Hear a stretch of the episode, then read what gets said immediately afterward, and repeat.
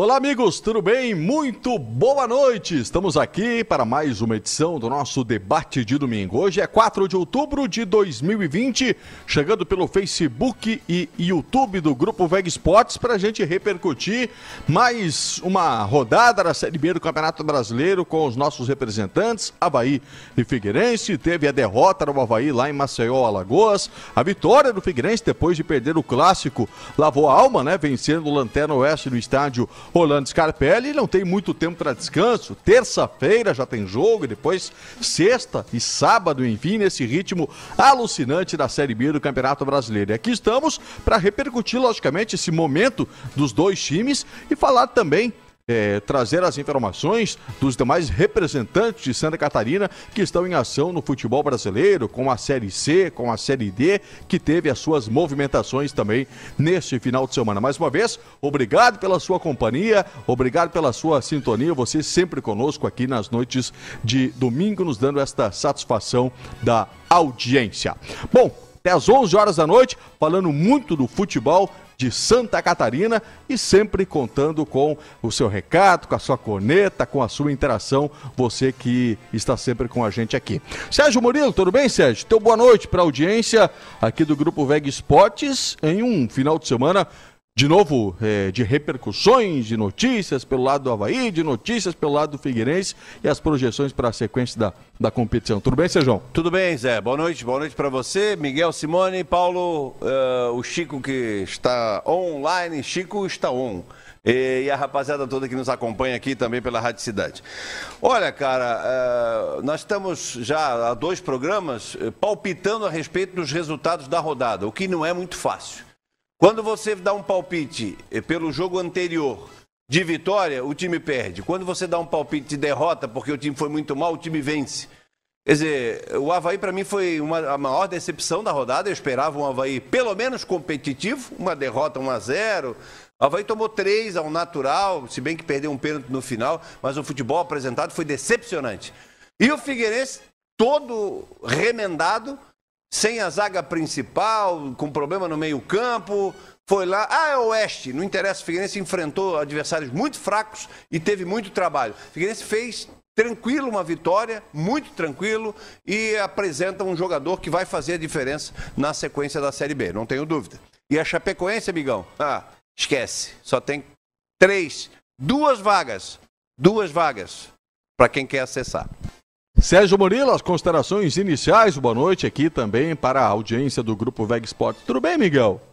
Um abraço. Como Boa... passou o final de semana? Tudo certinho? Final de semana trancado no quarto com esse tempo aí, não? Pô, coisa boa, ah, né? Quando a gente tá de folga, nada, numa chuva nada. dessas, que não bom gosta? Nada. Bom é o dia de sol, que você sai, que você vê pessoas, que você conversa, que você, mesmo com máscara, né?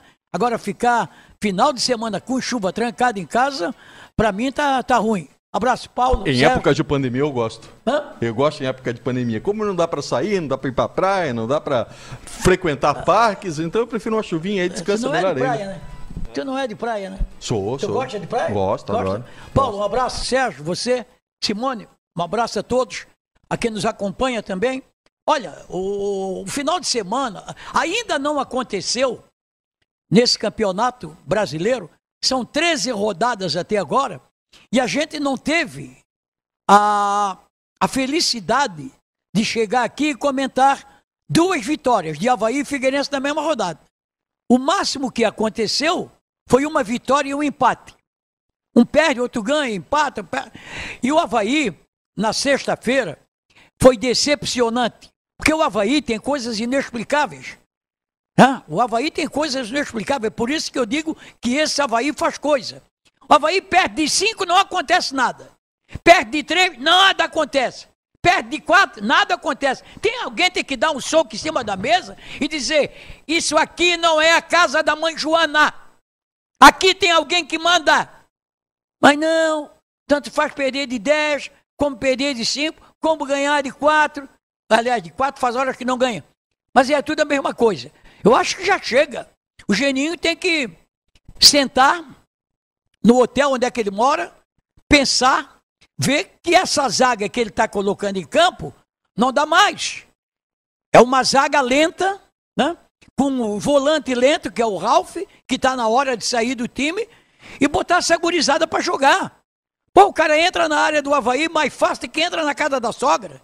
Então tem que pensar isso aí. E o, o, o departamento de futebol do Havaí, pelo amor de Deus, os responsáveis, nós estamos na 13 terceira rodada. O campeonato tem 38. Né? São 19 rodadas no primeiro turno. O Havaí não tem time ainda. Não tem um jogador que diga assim: esse é titular absoluto. Havaí não tem um jogador que diga assim: esse é titular absoluto. Não tem. Não tem. Tem quem? Quem que tem? Valdívia. Ah, Valdívia é banco, né? Valdívia é banco. Valdívia é banco, não está jogando. Aliás, vou te contar um negócio. Nessa ruindade toda, eu ainda escalaria o Valdívia. Agora vai jogar com o Brasil de Pelotas. Tomara que, que faça uma boa apresentação, porque tomou um sufoco do Cruzeiro. O anjo da guarda estava lá. Aí ganhou o clássico, 1 a 0 e aí vai para Maceió. Aí fica dando desculpa porque cansado, porque não sei o quê, porque viajou. Viajar era no tempo que ia daqui para Chapecó, no banco 42 da roda. Do banco 42, batendo até lá. Hoje aí vão de avião, saltam lá, uh, melhores hotéis, melhor, melhor alimentação. Vai arrumar desculpa, não, pelo amor de Deus. Miguel Livramento, boa noite dele também aqui para nossa audiência. Tudo bem, Paulo? Tudo bem, boa noite a todos que boa estão noite. aqui, boa noite a todos que estão do lado de lá. E é o Chico Lins que vai chegar daqui a pouco. Havaí, Vou repetir o que venho falando desde o início da Série B do Campeonato Brasileiro, quando ganha e quando perde. É um time que tem pouca intensidade, é um time que tem pouca compactação, é um time que tem pouca pressão no campo adversário, é um time que é pouco ousado. E assim não vai. O Havaí tem um grupo de atletas muito bom para a Série B do Campeonato Brasileiro. Saíram alguns bons jogadores porque não renderam, estão chegando outros. O Havaí está se mexendo. Fora de campo, mas dentro de campo as coisas não estão acontecendo. E nesse momento, já com vários jogos no comando, tem muito a ver com a proposta do Geninho. Esse Havaí que surpreendeu ganhando do Cruzeiro, que ganhou o clássico, com dificuldade, mas ganhou e vai lá e perde do jeito que perdeu para o CRB, esse Havaí não sobe. E o investimento é para subir. O grupo de atletas que tem o Havaí é para subir. Dá para jogar mais. Ainda dá tempo, mas não pode ficar assistindo as coisas acontecerem dentro de campo. O Figueirense fez uma vitória surpreendente e valiosa diante do Oeste, mesmo que seja o lanterna, mas é um adversário direto nesse momento ali embaixo na tabela de classificação. Colocou praticamente um novo time em campo. Mudou quatro na defesa, mudou quatro no ataque, mas teve um detalhe. O Elano, já falei isso aqui, o Elano, ele conseguiu dar uma arrumada no time do Figueirense, dar um padrão dentro das limitações que existem. E nessas alterações, o time melhorou a parte técnica com o Dudu no lugar de Gabriel Lima, por exemplo, com o Patrick na lateral direita no lugar do Lucas Carvalho, melhorou a parte técnica. O 4 a 1 foi até um exagero, mas fez uma grande vitória. A luta continua, a luta ainda é pesadíssima para o Figueirense, mas essas vitórias, essa vitória especialmente, ela dá um pouco mais de tranquilidade para o trabalho do Elano. Paulo Branco conosco aqui no debate de domingo. Simone, a Simone Malagoli, ela tá no envolvimento com o palpitão da VEG que vocês não têm noção, amigos. Eu ela chegou hoje ei, esbravejando aqui. O, o que, que houve, Simone? Couter, não teve um bom domingo? É, Chapecoense, ontem fez o gol no finalzinho. Eu, eu apostei no 0x0. Eu quero ver como é que ela vai se virar agora, que ela fica pedindo aí, participe, participe, interatividade, como é que ela vai se virar acho, agora com 4 mil mensagens por jogo e que está subindo. Eu acho que o final de semana para ela não foi bom. Ela chegou aqui completamente, quando eu cheguei, ela já estava aqui, completamente é, de cara amarrada, não sei se. Não sei cara o que, amarrada, que eu jamais estarei com cara amarrada, Miguelzinho. Posso falar? Posso falar. Então boa vamos noite, lá. Galera, boa noite, boa noite para vocês. Ó, bora participar com a gente, mandar aí a sua opinião, fazer a sua pergunta através das nossas redes sociais, também na fanpage no YouTube e pelo WhatsApp 988231111. A Rô já tá por aqui, da torcida Elas. Boa noite, gatinha, e boa noite, gatinhos. Boa noite para você também, Rô. A Ana Planejados, também a Sônia Andrade, em Braço do Norte, acompanhando a gente. O Guilherme Nercolini Miranda, também o Tião Silva, o Deiver Santos também. Paulo, me adiciona no Facebook, ele falou. O Rodrigo Santos também por aqui, boa noite a todos. o Jailson Lauro também por aqui, a Rosimari Silva acompanhando de Brusque, também o Carlos Souza, o Paulo Roberto Homem, também o Charles Vieira, galera já em peso por aqui, o João Marciano, o Hernani Rodrigues, também o Anderson Freitas, Hugo César de Souza, o Max Roberto, também o Anderson Castro. Boa noite para a melhor equipe de comentaristas do estado. Obrigada, galera. Já tá bombando aqui nas redes sociais. Então continue participando com a gente. Manda o seu recado, faça a sua pergunta, o seu comentário. Facebook, YouTube, Grupo Veg Esportes e também no nosso WhatsApp. Hoje não tem áudio, mas pode mandar sua mensagem. 98823 1111 participa. Vocês viram que o homem que tá lá na Praia Mole tá elegante hoje, hein? Com duas semanas tá. de atraso, ele pegou a camisa da VEG dele, Finalmente, viu, milagre, é, com duas levar, né? semanas né? de atraso, ele tá uniformizado, tá bonito. Mandaram hoje. levar, né? Mandaram levar a camisa para ele. É, alguém é. comentou aqui, eu não acho, mas alguém comentou aqui fora do ar que parece que temos um pastor na imagem ali. na nossa equipe, Chico, na nossa equipe tem tudo. Tem ex-árbitro de futebol, não, o Celim? Celim não, não, não, agora, agora, é, agora é São Paulo. Ah, é, é São melhor Paulo? São Paulo. É. Para, não. Tudo bem, Chico? Boa noite. Boa noite, Zé. Boa noite, Miguel, Simone, Sérgio, é, Célia Amorim. Cara, o, é, o, problema é o seguinte: a semana passada me mandaram o número, a camisa com o número do Miguel Livramento, que é um pouco apertada. Mas agora veio, veio a camisa certa. Foi esse o problema. Não, não... Foi esse pois o é. problema, porque o Miguel estava com uma camisa que ia no joelho, então dessa era tua para ele. tá certo. Mas o que o Miguel Só que eu mandei arrumar a minha, né? problema dele tem razão. Ainda, ainda não conseguimos festejar uma duas vitórias dos nossos times numa mesma rodada do Campeonato Brasileiro. A gente esperava, depois do clássico, um Havaí crescido e o Figueirense tentando se recuperar com muitas, muitas é, é, ausências. O que a gente viu foi o Figueirense jogando bem, apesar das mudanças, em alguns determinados momentos do jogo, até fazendo um jogo bem organizado, mantendo a sua consistência defensiva. E a gente viu um Havaí é, é, sem identidade. Eu acho que o que o Paulo falou tem muita razão. A gente ainda não descobriu qual é o padrão de jogo do Havaí. Porque o Havaí, aquele, aquele, a maneira que, ela, que ele venceu os dois jogos, contra Cruzeiro e contra Figueirense, não vai ser o, o Havaí que vai buscar o acesso. O Havaí tem material humano para jogar melhor do que aquilo. O Havaí não vai jogar reativo contra a maioria dos times da Série B do Campeonato Brasileiro. Então é um, é um, é um ponto de equilíbrio que ainda não conseguiu encontrar nesse time do Havaí. Então vamos ver aí pelas próximas rodadas, nós já estamos chegando aí 12, 13 jogos o Havaí, 12 jogos o Figueirense, e começa a ter um, momento de definição no campeonato. E nossos times, nesse momento, estão ficando para trás.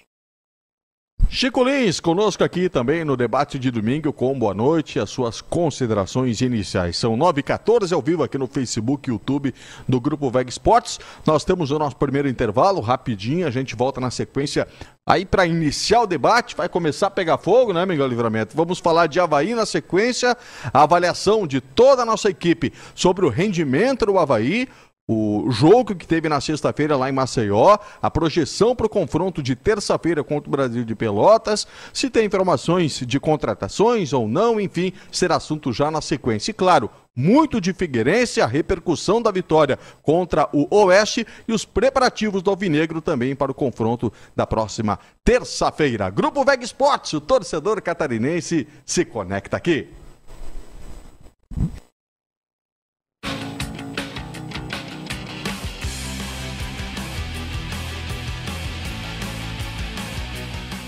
VEG Esportes. Lembro quando tudo era diferente.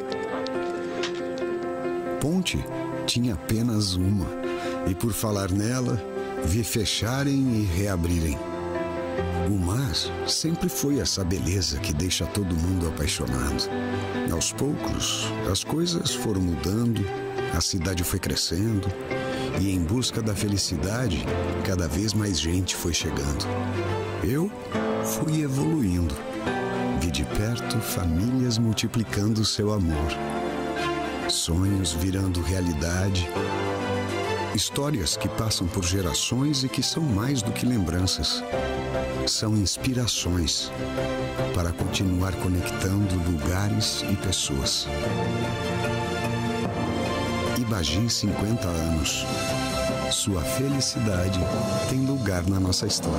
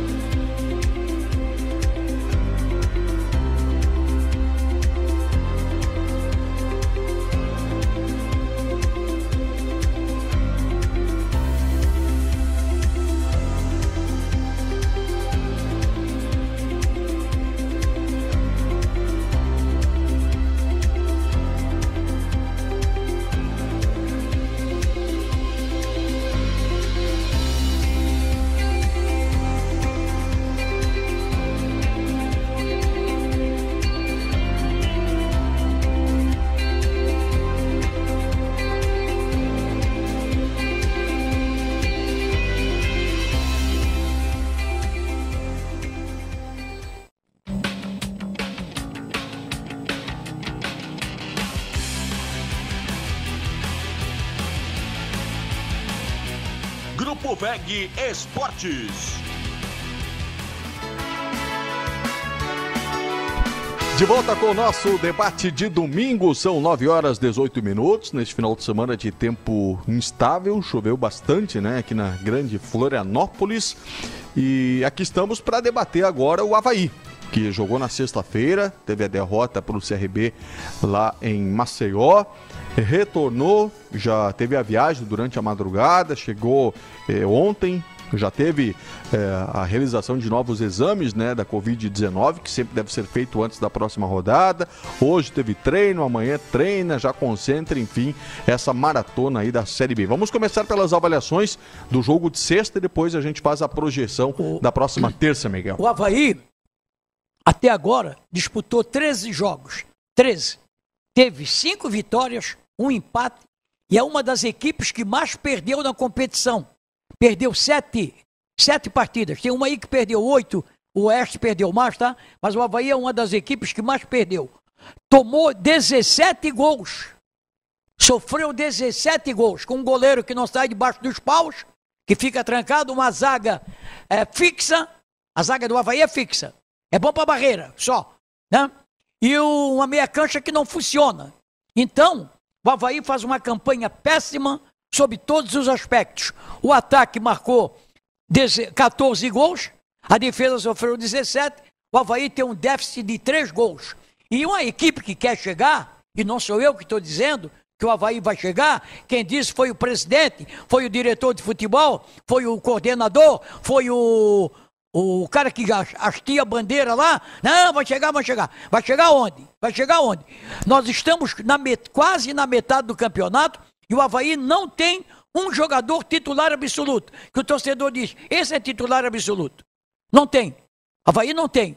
Goleiro não é o goleiro da torcida. Lateral direito não tem. Talvez o Rafael Pereira seja o único que está encarnando a raça do Havaí. Talvez. Quer falar, Sérgio? Quer falar? Tá, a, a, a, talvez. Tá? Quarto zagueiro não tem titular.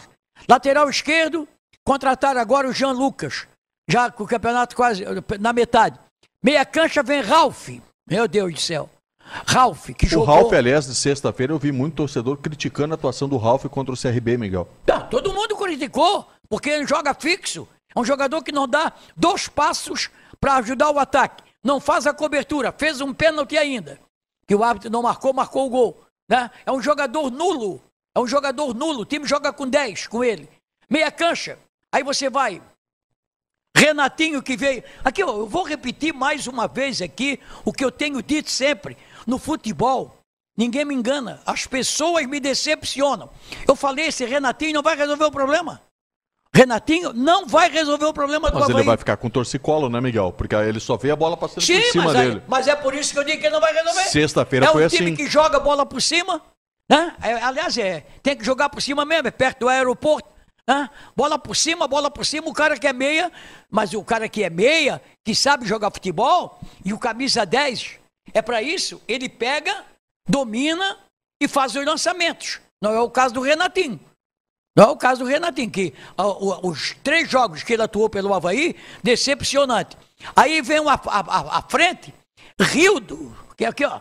Rildo, Rildo foi mal contra o CRB, Miguel? meu Deus do céu, perdeu até um pênalti. Estava completamente perdido. Completamente perdido. No clássico a mesma coisa.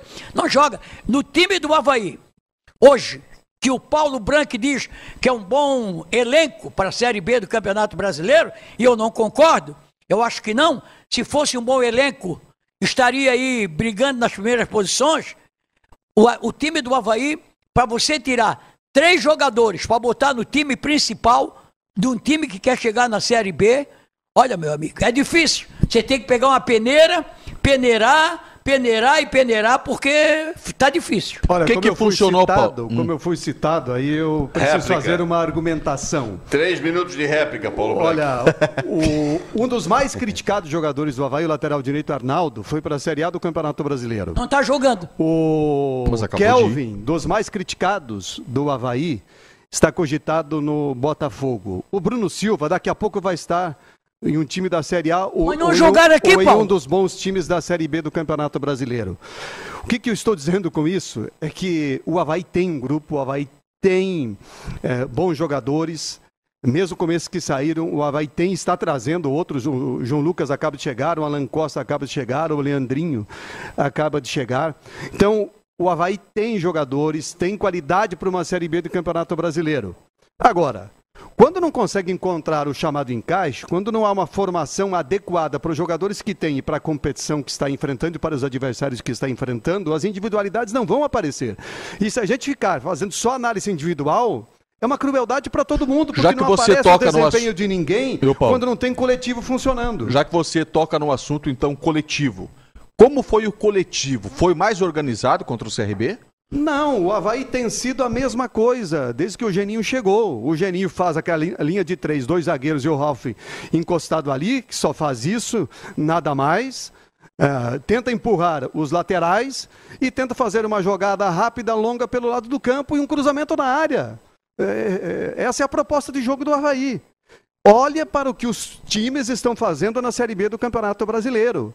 Olha, quando se fala intensidade, quantos segundos os, os melhores times da Série B, para não falar de outros aí, o- o- quantos segundos eles demoram para sair com todo o time do campo de defesa para o ataque? Quantos segundos demoram para voltar com os 11 para o campo de defesa? Essa é a medida, essa é a medida da intensidade de um time. O Havaí não faz isso.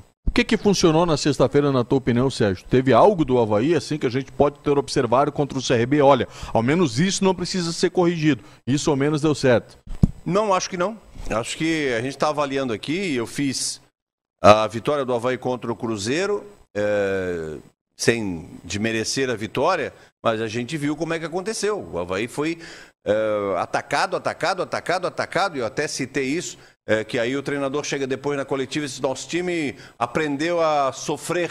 Aprender a sofrer, vira o, o nariz para um lado, dá bico, bico, bico, bico, veio uma jogada, uma única jogada e fez 1 a 0 Ah, não vale? Vale. Mas tu não pode achar que tá bom porque tu ganhou do Cruzeiro.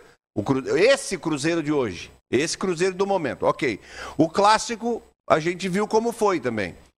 Então, o Havaí foi lá, meu. Pega um adversário do nível dele, ou deveria ser do nível dele, não joga. Eu concordo com o Paulo, concordo com o Miguel, sou obrigado a concordar. O Havaí tem um esquema de jogo qual ligação direta do, do ataque, do- da defesa para o ataque, para o Rildo dar um jeito, te vira aí na frente, vê o que tu consegue fazer. As a bola não passa nos meias. O Havaí joga com um volante, não, joga com dois. Não, o Ralf é, é zagueiro. O Ralf está enterrado no meio dos dois zagueiros. E não dá jeito. A zaga é mal protegida. Tanto é que é uma das mais vazadas do campeonato. O Havaí tomou mais gols do que o Oeste, que é o último colocado. Isso é uma estatística, isso é um dado, é só olhar a classificação do campeonato. Não existe produção de meio de campo. Se não existe produção de meio de campo, os laterais que já são fracos também não jogam. Ah, mas agora chegou o João Lucas. Tá, mas quem que vai botar essa bola pro João Lucas? Não joga. O meia do Havaí não joga. Os meias não jogam. Contrataram o Valdívia. Sérgio. Eu, eu não vou nem falar mais do Valdívia. Contrataram o Renatinho. Estamos esperando ele jogar. Vamos ver. É, ah, o esquema então é que não está apropriado para o Renatinho. Tá, mas quem que bota o esquema no time? É o treinador. Daqui a pouco a gente vai chegar numa avaliação específica do trabalho do Geninho. Uma já, correção já. ali, o Oeste tomou 25 gols. A zaga mais vazada do campeonato é o Oeste tomou 25, o Havaí é, tomou não é possível 17. que o Havaí ia tomar mais Ah, não, perfeito. Né? Então, tá, tá. então marcou 9, tá não, certo. Não. Então marcou o número. Mas esquece o Oeste. Esquece o Oeste. O Havaí e... tomou muito gol. Simone, o que, que o pessoal do Havaí tá falando, o torcedor havaiano tá falando? Vamos lá, o Guimas Leão tá por aqui, falou que futebol tem muito do emocional. Se o Havaí tivesse feito 1x0 contra o CRB, o jogo seria outro e teve chance. Também a Selma Cecília e o Geninho, vai embora quando? Vão deixar acontecer mais vergonhas, como 5x1 para o glorioso Sampaio Correia e 3x1 contra o CRB? Também o Daniel Pereira Martins, o grande problema do Havaí foi que nas mudanças feitas, esqueceram de mudar o departamento de futebol, que já vem errando faz tempo, e mudar essa comissão técnica que também colaborou na montagem desses times perdedores de 2019 e agora também. Aí tá por aqui também o Thiago Noguchi, o Paulo Rosa, mandando um beijo para a esposa Simone, minha xará, lá do sul da ilha, do Ribeirão da Ilha, um beijo para vocês. O Paulo Cacetari tá por aqui. A Naumira Coulter, uma fofinha, tá aqui presente também, mamãe aqui do nosso glorioso José Henrique Couterman está em Juí, acompanhando a gente. Também o Armindo Paulo está em Chapecó. O José Henrique de Assis também aqui com a gente no nosso YouTube. O Lorival Melo, também o Leonardo Mendes por aqui. E agora tem algumas perguntas, né? O Humberto, galera de Concórdia ligada aqui, ele fala assim: ó, boa noite. A derrota do Havaí pelo CRB, pelo placar de 3, 3 a 1 mostrou um time preguiçoso, lento e sem inspiração, muito ruim sem raça. O jogo mostrou várias fragilidades fragilidades no sistema defensivo. Lentidão no meio-campo e um ataque que só apresenta melhoras após as entradas de jogadores criados na própria ressacada, como o Getúlio e o Rômulo. Mas o Geninho não vê assim. Gostaria de saber de vocês de quem é a culpa do Havaí estar nessa situação. Do presidente, gerente de futebol, do técnico, pois o Marquinhos foi um grande jogador, mas como gerente de futebol, fala aí, galera, o que, que vocês acham? Qual que é o problema do Havaí? Até teve um que o Paulo falou, ah, o, Havaí tem jogadores. Daí ele perguntou aqui, ah, mas o problema então é o técnico? Qual que é o problema do Havaí? Lembrando que o técnico não está desde o início de 2020. E com este mesmo elenco citado pelo Paulo, campeão, já passaram outros treinadores mas começou o, o campeonato brasileiro sim, com ele, sim, que sim. foi a melhor partida que ele fez quando chegou, chegou na, na, num dia, no outro botou o time em campo, primeiro tempo contra o Náutico. Agora só tem uma coisa que eu não concordo com o treinador de futebol, é o seguinte, é, duas coisas que eu não concordo. Eu sou o batedor de pênalti oficial. Bate bem pênalti pra caramba. Eu não erro um. Fica por último. E aí? Se o cara ruim lá perder, tem que ser o primeiro. E outra coisa, se eu não tenho, se o meu jogador, como eles dizem, né, o treinador não, porque é o meu jogador, se o Rômulo e o Getúlio não têm condições de aguentar 90 minutos, coloca, começa a jogar, vai lá, meu filho. Joga porque ele é melhor do que eles são melhor do que os outros. Vai jogar, joga 40, joga 50, depois é outro departamento. Por exemplo, o Geninho deu uma entrevista no último, no último jogo que não colocou o Rômulo porque já estava 3 a 0, não dava mais e, e, eu quero até fazer uma pergunta para vocês em cima desse assunto é, trazido pelo Miguel, que é o Rômulo. Se o Geninho revela que o Rômulo não teria por que colocá-lo àquela altura do jogo, que aparentemente já estava decidido, já tinha uma vantagem significativa para o CRB, então não adiantava botar o Rômulo em campo só para desgastá-lo. Bom, se é para não desgastar o Rômulo, por que, que eles levaram o Rômulo até Maceió para perder dois dias só em viagem, para perder mais o dia do jogo, ou seja, foram três dias que perderam de preparação do Rômulo. Deixa ele em Florianópolis, se ele só tem 30 minutos de condições de jogo, como disse o Geninho, deixa o cara treinando, dá um pega no cara três, quatro Não, dias aqui e, e, e, deixa ele na ponta dos cascos pro, pro jogo da terça-feira com o Brasil. Aí levaram o Rômulo, ele não é aproveitado e ele perde três dias de treinamentos, porque são dois de viagem mais o dia do jogo. Principalmente por quê? Concordo com isso. Por quê? Primeiro você dizer assim, não, ele tem condição de 20 minutos. E não existe uma máquina, um aparelho que possa. Quanto eu posso correr? Posso correr 20, então eu posso correr 30. É um risco colocar mais do que 20. Então não põe. É, concordo. Ele jogou na terça-feira um pouquinho só contra o Figueirense. Foi ele bateu a bola que deu na trave e o gol do Gastão. Ok. No domingo ele trabalha meio período. Pode trabalhar. Foi sábado o jogo, né? O clássico. Sexta-feira, sexta-feira. No sábado à tarde ele dá uma trabalhada. No domingo ele trabalha bem. Na segunda, na terça, na quarta, na quinta, ele ganha cinco dias de trabalho. Então eu não tenho mais o Rômulo para 20 minutos. Com mais uma semana de treinamento, eu tenho o Rômulo pelo menos para meio tempo. E o Getúlio, a mesma coisa. O Getúlio eu só posso usar 30 minutos. Que sejam os 30 primeiros minutos, porque exatamente, ele é o melhor atacante do Havaí, então. Ah.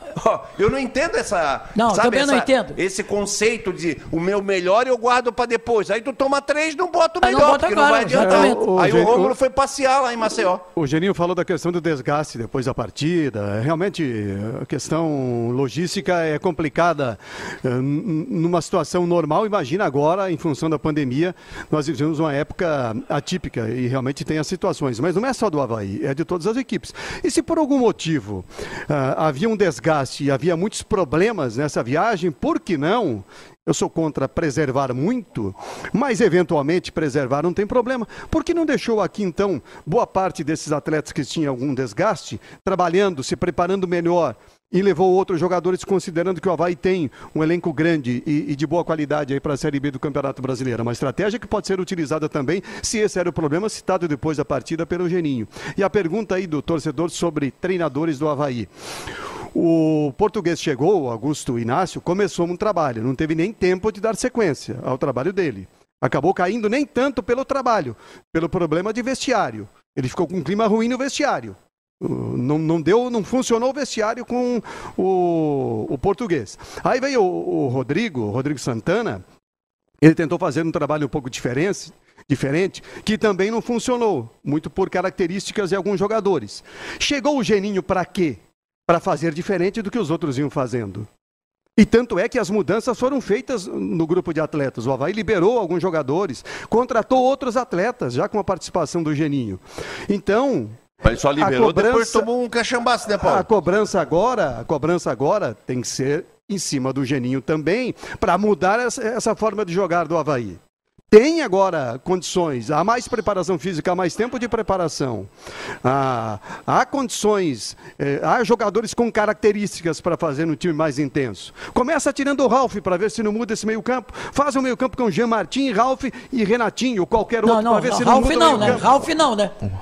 Ralf não. Tu falou Jean Martin, Ralf e é, Renatinho. Jean Martin, Pedro Castro e Renatinho. É. Tira o Ralf para ver se é já não começa mudando. É mais leve. Ô, Chico Lins, daqui a pouco eu vou perguntar para o Miguel sobre a avaliação do técnico Geninho, Miguel, porque a gente já observa que a paciência diminuiu tá muito da torcida. Tá desgastado. Tá desgastado. Tá desgastado. Se eu sou ele, eu pego a minha bolsinha, pego a minha viola, boto debaixo do braço, vou tocar no outro lugar. Primeiro, vou tocar, eu tive é. um amor, sabe, daquela música, vou tocar Hoje aquela. vai cantar com a Simone, tá? Não, não, não. Vai, não dá, vai, não vai, pensando já na canção. Ô Chico, é, sobre sexta-feira, observou como evolução no Havaí? É, a gente tem criticado aqui a forma como o Havaí tem se comportado, até mesmo nas vitórias, porque ainda não aconteceu em 2020 um jogo com vitória e convencimento, aliada a, a, questão do resultado e do rendimento. Sexta mudou alguma coisa? Foi naquele mesmo ritmo? A tua avaliação é, do Havaí do jogo com o CRB, hein, Chico? Olha, Zé, não mudou absolutamente nada. E se eu, eu acho que não vou estar exagerando, e se eu falar que em 2020 o Havaí não fez um grande jogo. Eu acho que eu não, eu não vi todos. Eu acho que só o clássico dois, do Scarpelli. Mas eu não. O clássico do Scarpelli no estadual, né? Sim. Foi o único. É, então, eu, então eu concordo com muitas coisas que foram ditas aí pelo Miguel, por, pelo Sérgio, pelo Paulo, o Zé. Não concordo com muitos comentários que foram feitos. Eu quero pontuar algumas questões. É, se o Havaí vai jogar de maneira reativa, ele precisa ter um time, precisa ter um time rápido na transição ofensiva. O Ralf não é rápido, o Jean Martin não é rápido, o Pedro Castro não é rápido. Ele tentou colocar o Vinícius Jaú nesse jogo para ter um pouco mais de velocidade. Mas o Vinícius Jaú estava muito recuado. Você, para jogar em contra-ataque, Né? Você precisa ter saída rápida, mas não quando o time está muito lá atrás. Porque senão não tem como o time, o time é, é, fazer, ativar o mecanismo de contra-ataque. Então o Havaí se defende mal. Eu vou dar um exemplo. Primeiro gol, balanço defensivo errado no lateral direito, do Yuri. Segundo gol, uma contra-ataque, defesa completamente aberta com dois jogadores que estão ali para fechar o, o, o, da proteção à zaga. Ralf e Jean Martin.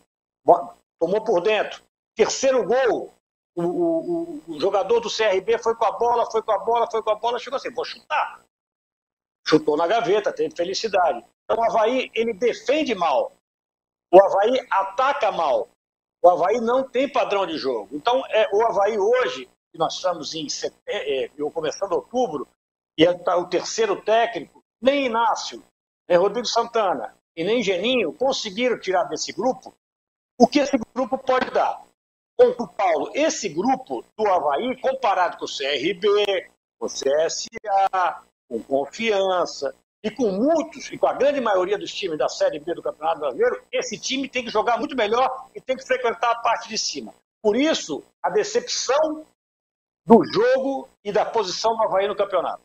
É, e tanto é, Chico, Couterman, que o Havaí, com tudo isso que nós estamos falando, tivesse vencido o CRB, teria ficado a três pontos do G4 com esse futebol, com todos esses problemas que ele está enfrentando. Porque então, o nível é fraco, o nível pois é, é fraco, Paulo. Pois é, então, então tem muito para melhorar e pode melhorar. E vou lembrar de um lance do clássico, para exemplificar o que eu acho que o Havaí, o Havaí deve e pode fazer. Um dos melhores lances do Havaí no clássico foi um chute do Pedro Castro que o goleiro Rodolfo salvou. Essa jogada começou com o Jean Martin dando um bote na entrada da área da defesa do Figueirense, recuperando a bola ali e tocando para dar a sequência e acontecer o lance. Então, é possível fazer isso. Quando rouba a bola mais à frente, no meio ou no ataque, aí vai ser o melhor contra-ataque. Não é só ficar lá atrás, fechadinho, roubar a bola e esticar para alguém. Olha, outra coisa, outra coisa. Quem, quem entende de futebol, né, e nós aqui entendemos de futebol, vivemos tra trabalhando, né, trabalhando no futebol, não pode um jogador do tamanho do Yuri, com 1,20m de altura, disputar uma bola numa cruzada de bola, numa cruzeta da ponta uh, direita para a ponta esquerda, o Yuri disputar com um cara de 2 metros. Vai perder. O cara veio por trás, derru... uh, chutou. Mas eu acho que o cara era menor do que ele. Não, não, não. Não, mas, mas ele não sobe, não. Não, não sobe. Para que o Havaí o renova Dias, contrato. É o Havaí, eu não sei qual é o critério eu queria saber qual é o critério que o departamento de futebol do Havaí usa para renovar contrato com os jogadores. O cara não joga nada, renova quatro anos. O cara não joga nada, renova três anos. Você está falando de quem especificamente? Do Yuri, por do exemplo, que já está agarrado de tempo ali e nunca foi titular absoluto. Jogador que todo mundo tem. Na, será que na base, na base do Havaí, bom, surgiu o Felipe, mas machucou. Né? Surgiu o Felipe, que é muito melhor do que ele. Então, o, pô, o Havaí renova contrato. Quantos anos? Quatro anos de contrato. Pelo amor de Deus, parece a casa da mãe Joana. Todo mundo fica lá e fica, um vai para auxiliar, o outro vai para isso, o outro vai para aquilo. Tem que mudar. Mudar, já provaram que não sabe nada. E sobre o Geninho, amigos, é, quero trazer, já que é, a gente fala de desorganização, a gente fala de defeitos coletivos do Havaí, naturalmente a responsabilidade cai em cima do técnico que é o Geninho. Eu, eu observei, e a gente acompanha muitas redes sociais, que tinha até uma certa tolerância da torcida do Havaí com o técnico Geninho, até cerca de 10, duas semanas atrás. Essa paciência visivelmente acabou. É, eu tenho observado, mesmo depois da vitória no Clássico, e agora se acentuou muito no jogo de sexta-feira, críticas pesadas em cima do técnico Geninho. Bom, se desde que iniciou o Campeonato Brasileiro o Geninho é o técnico e desde que iniciou a Série B não se viu evolução nenhuma, não é nenhum absurdo não, a gente discutir, a gente trazer à mesa a, a, realidade do Havaí sem o Geninho. Se seria diferente do atual panorama. Eu né? não sei se foi final de dezembro ou já foi em janeiro. Ainda no estúdio antigo aqui da VEG, no primeiro andar, o Diogo esteve conosco. E aí ele falou da formação do time, abre aspas, eh, vamos formar um time, vamos contratar tantos laterais, tantos isso, tanto aquilo. E eu disse assim, só um pouquinho, Diogo. Vocês vão contratar um grupo e entregar esse grupo para um treinador, ou vocês vão contratar o treinador e, em conjunto com esse treinador, formar o time? E aí eu ainda contextualizei a ele. Se o treinador que vem é o Claudinei Oliveira, é um cara que joga na retranca da retranca, mais atrás na retranca.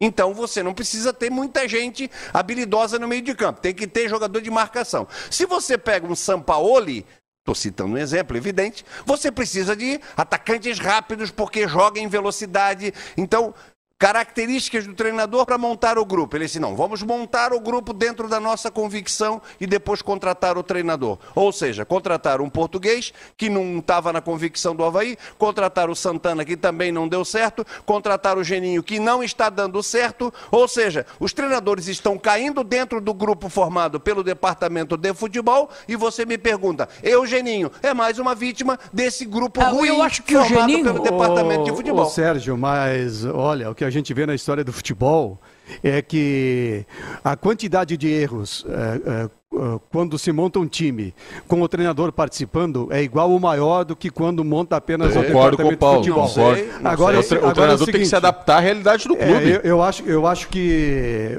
na minha visão, na minha visão, eu acho mais adequado o departamento de futebol de um clube ter a capacidade, a condição de montar o grupo básico, porque ele conhece a realidade financeira e, e, e também a cultura interna do clube. Agora, quando vem um treinador ele sempre vai dizer alguma coisa, vai, vai avaliar um, aqui, outro ali, vai pedir mais um ou outro, enfim. Aí é, é normal, não tem jeito, ainda mais a cultura do futebol brasileiro que muda tanto. Agora a questão do Geninho. eu tenho um profundo respeito pro Geninho, é, pelo Geninho, né? O, o Geninho está na história do Havaí com os acessos, tudo, com título, tudo que ele representa nessa história recente do Havaí. E, e eu até não me sinto muito confortável, mas nesse momento, é, pelo que eu vejo o Havaí jogando em campo, eu acho que tem muito a ver com as ideias do Geninho. E não. E a gente olha para os outros times da Série B, até o time do Claudinei Oliveira, lá, o Botafogo, que o Sérgio citou agora, até os time do Claudinei está jogando um pouco diferente do que ele costumava montar, é, porque concordo. o futebol está exigindo. É, eu, eu, eu, concordo contigo. E também tenho um respeito muito grande pelo Geninho, uma pessoa fantástica, educado, né? um homem formado em direito, entende de futebol, mas tem uma hora que passa um filme na cabeça da gente, em todos os setores, às vezes. Você está aqui fazendo um comentário e passa alguma coisa na cabeça, algum filme na cabeça, que você não contatena. Gostou do contatena? Que contatena as ideias? Estou bem. Do que você. Nada a ver com datena. Você não contatena bem o, o comentário. Às vezes você está dirigindo e dá uma bobeira. Hã? Você está dirigindo, dá uma bobeira. O que, que, é contatena mesmo? É, e aí, aí acontece, é contatena. E aí o que acontece é o seguinte: o Geninho, eu acho que ele está sendo mal auxiliado, mal auxiliado, mal auxiliado, porque não muda aquilo ali. Eu concordo com Aonde você. Aonde que você quer chegar, Miguel? Não, eu quero chegar que a, a comissão técnica é péssima, porque eu sou o treinador. Você é o auxiliar técnico. Não manda nada. Não, ele manda. Auxiliar Aí não chega para mim e diz aqui. É tu mesmo que diz que o auxiliar aqui, não manda nada. Ou tu acha que o Evandro vai fazer o Geninho mudar o João pelo ah, Pedro, Exatamente. o José pelo Ricardo? Tanto já respondesse para mim. Não, não vai. Então acontece o seguinte, não eu vai. tenho visto as modificações no Havaí ser sempre as mesmas. Eu não vejo uma novidade. Por falta de opção. Não, tem opção. Faz tem um exercício, faz um exercício aqui, ó. O Chico manda lá, online. A Simone faz uma escalação do Havaí, tu faz a tua, o Zé, eu e o Paulo, para ver se nós não vamos ficar aqui em não. cinco ou seis posições. Mas Pontos, acontece. Aqui não tem ninguém, mas acontece o seguinte: se eu tenho dois garotos, zagueiros, e já mostraram que tem raça, não estou dizendo que eles são espetáculos. Tem que ter qualidade. Ah? Tem que ter qualidade. Não, eu tô, tô mas estou mostrando com qualidade. Hoje tem pouca gente, né, Sérgio? Aí, que, e, e, vai, que não vão entrar na área do jeito que estão entrando, eu vou botar. Eu vou tirar um zagueiro lá. O Ayrton não joga no time da minha rua. Pelo amor de Deus. Não joga no time da minha rua, Ayrton. E aí saiu, atrás. Contrataram um zagueiro, tá no banco. Contrata aí. Bota esses garotos a jogar, meu filho. Vai lá e olha, o prato de comida que tá no jogo. Aí o, o Geninho, eu acho que ele, ele tem o seguinte: ele não acha, ele tem medo de mudar, de tirar os cobras do time, porque o Ralf já não, não era nem para viajar. Arruma uma condição para ele, um bicho no pé, uma coisa qualquer, não viaja. Entendeu? O, Agora, só uma observação aí, uma coisa boa, né? O, eu acho que o, o Havaí confirmou a contratação do, do, João Lucas, que a gente discutiu aqui no domingo passado, né? E ele tem uma característica diferente do Capa. Ele é mais marcador do que o Capa, tem um posicionamento melhor, embora Não passa que, tanto, é um lateral do passe. Sei, embora, bem, né? embora características diferentes, eu não vejo assim um grande acréscimo comparado com o que o Capa fazia, só muda a característica. Mas ele jogou bem, ele fez um, uma boa estreia lá diante do, do, do CRB. Fez um bom jogo lá. Embora não tenha chegado muito à frente, mas aquela faixa ali da lateral até o meio, ele, ele fez um bom jogo. Ele não chegou muito à frente. Deixa eu chamar o Chico. Peraí, ele não chegou muito à frente porque o Vinícius já o atrapalhou. Não deixava ele ir, pô. O cara jogou atrás. O Vinícius já o jogou atrás de João Lucas, pelo amor de Deus. Ô, Chico, é, queria saber a tua opinião também sobre o trabalho do Geninho, é, já que muitos torcedores debatem uma possibilidade de troca, eu vejo da seguinte forma, Chico.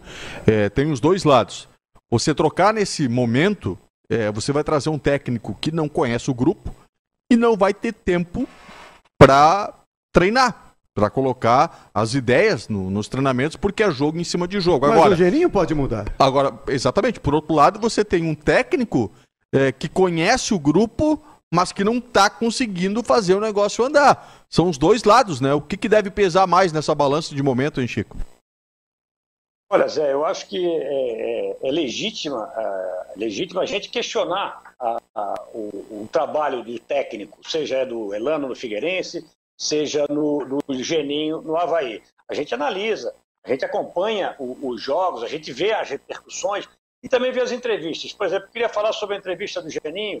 Ele falou sobre a questão do Rômulo, né? E até acho que o Paulo, o Paulo Sérgio fala, falaram ainda no primeiro bloco. Fui eu que falei. Não dá para levar um jogador é, é, um jogador para numa viagem dessa e um jogador importante, um jogador que em condições normais vai ser titular e não usar. A gente lembra que a gente tem hoje, é, a questão da pandemia, nós temos cinco substituições.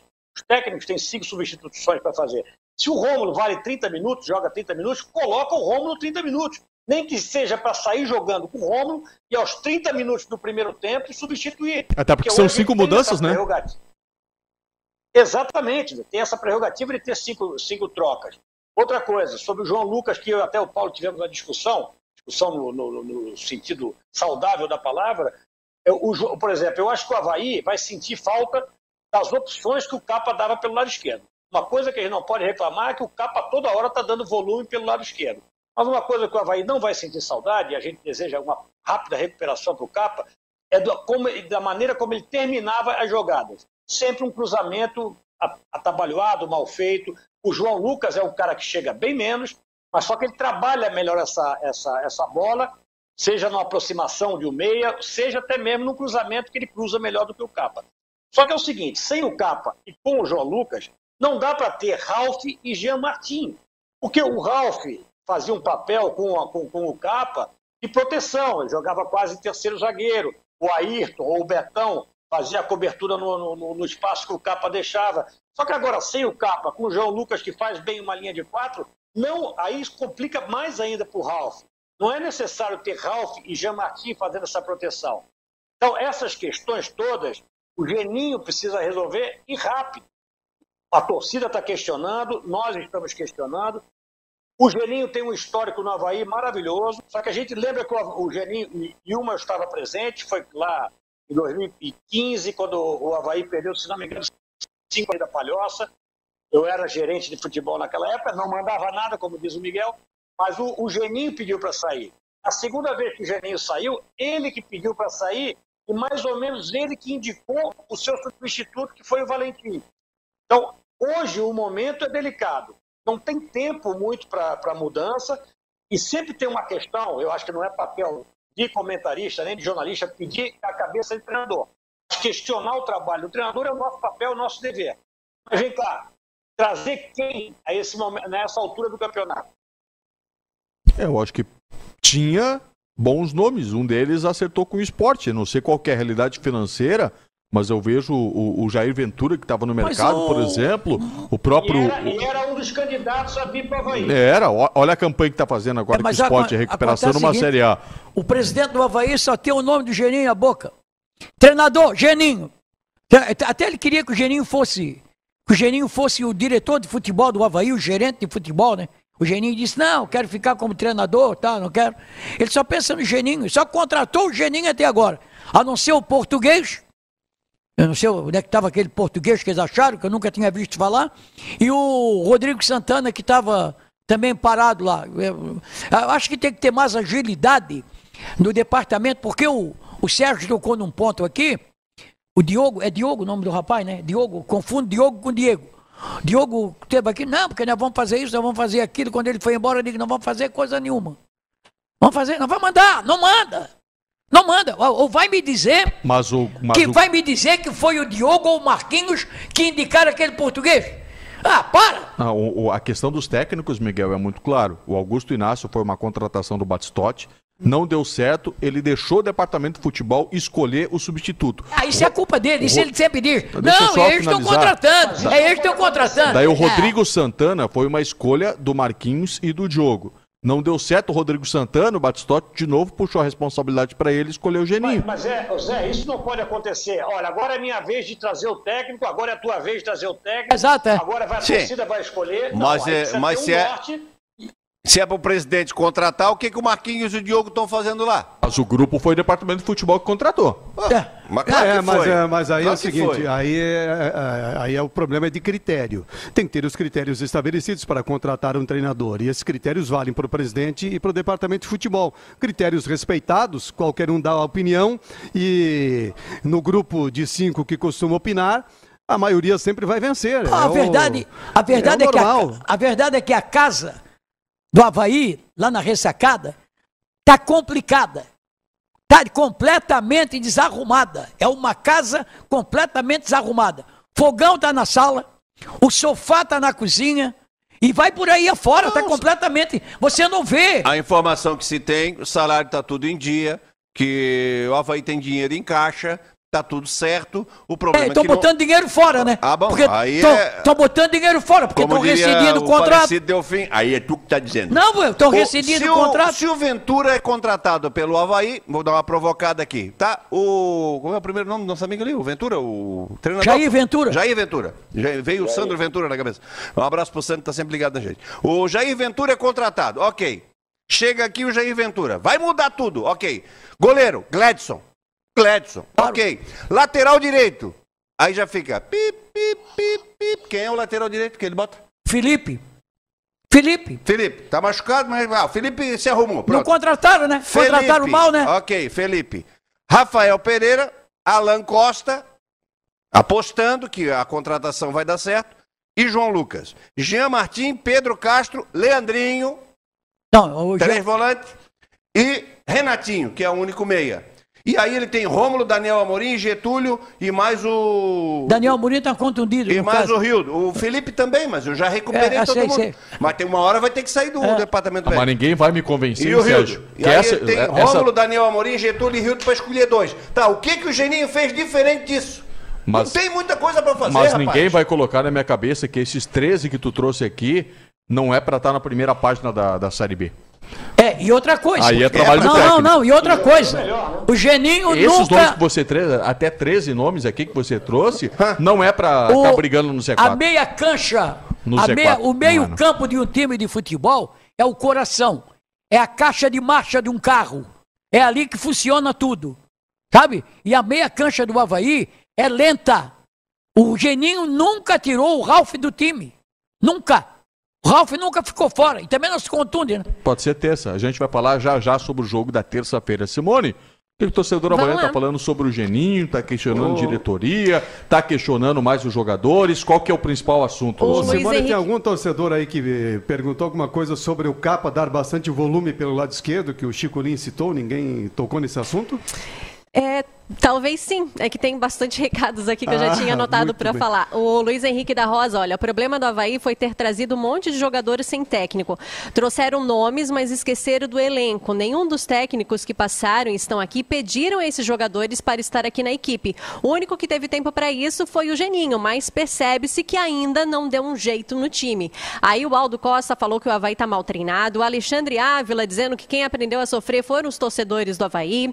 O Paulo do Rosário, boa noite, assistindo vocês aqui de Balneário Camboriú. O Havaí vai crescer, gente. O, por aqui também o Lorival Mariano de Coqueiros, ele falou: sou havaiano de coração, mas já estou com as esperanças perdidas de acesso e com medo de uma luta por rebaixamento com esse time de oscilação. Também o Marcos SJ, o Geninho está mais perdido que cachorro que cai de caminhão de mudança.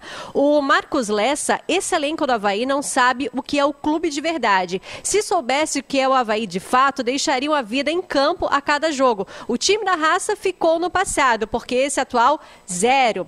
Aí o Anderson Eduardo falou assim, ó, perdendo de 3 a 0, eu também não colocaria o Getúlio e o Rômulo. Esse é o problema do Geninho, espera tomar o gol, aí vai pro desespero à espera de um milagre desses jogadores. O Luciano Com disse, boa noite, olha, não concordo com a opinião de vocês sobre o Geninho, vai trazer quem? Concordo que falta encaixe. Geninho tem problemas, mas ainda ele conhece bem o time do Havaí. Pior é, com ele, não, ruim com ele, pior sem ele. Também por aqui a Helena Cecília mandando beijo pro filho, o Kleber Dudu, o Anderson Farias também por aqui. O Marcelo Conceição, torcedor aqui, ó, disse: Chapecoense, além de ter um time bom, está com sorte de quem vai se classificar, vários gols nos acréscimos. O Jorge Luiz também aqui com a gente, o Gonzaga Batista, Vilma Santos. E aí o Roberto Felizbino faz uma pergunta: é, algum de vocês consegue ver a tal evolução no time do Havaí que o Geninho vê? Vê o quê?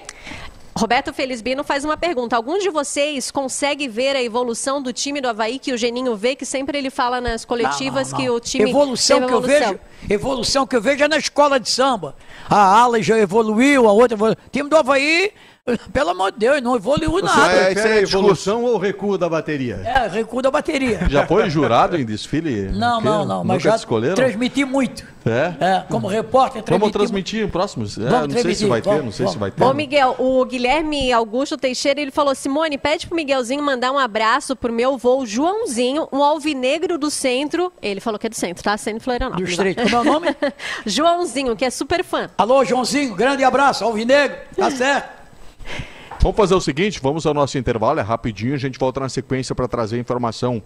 A atualização do Havaí sobre o Ronaldo Centroavante, que está nos planos. Para a gente finalizar de Havaí, a projeção para o jogo de terça contra o Brasil de Pelotas. O Brasil, aliás, está chegando em Florianópolis agora à noite. E muito de Figueirense. Ainda nesta edição, vamos falar sobre a vitória contra o Oeste e a projeção para o jogo da terça-feira. O Figueira que viaja já no início da manhã desta segunda-feira. Fique com a gente, é rapidinho. A gente volta na sequência para falar muito ainda de Havaí e Figueira. Grupo Veg Sports, o torcedor catarinense se conecta aqui.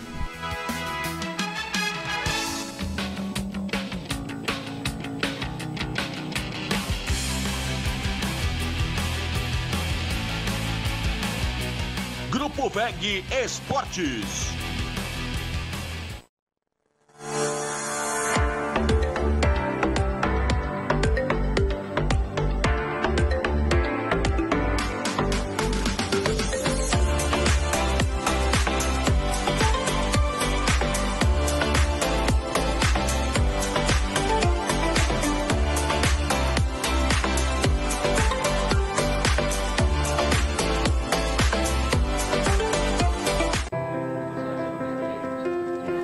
Lembro quando tudo era diferente. Ponte tinha apenas uma, e por falar nela, vi fecharem e reabrirem. O mar sempre foi essa beleza que deixa todo mundo apaixonado. Aos poucos, as coisas foram mudando, a cidade foi crescendo, e em busca da felicidade, cada vez mais gente foi chegando. Eu fui evoluindo. Vi de perto famílias multiplicando seu amor, sonhos virando realidade, histórias que passam por gerações e que são mais do que lembranças. são inspirações para continuar conectando lugares e pessoas. Ibagi 50 anos. Sua felicidade tem lugar na nossa história.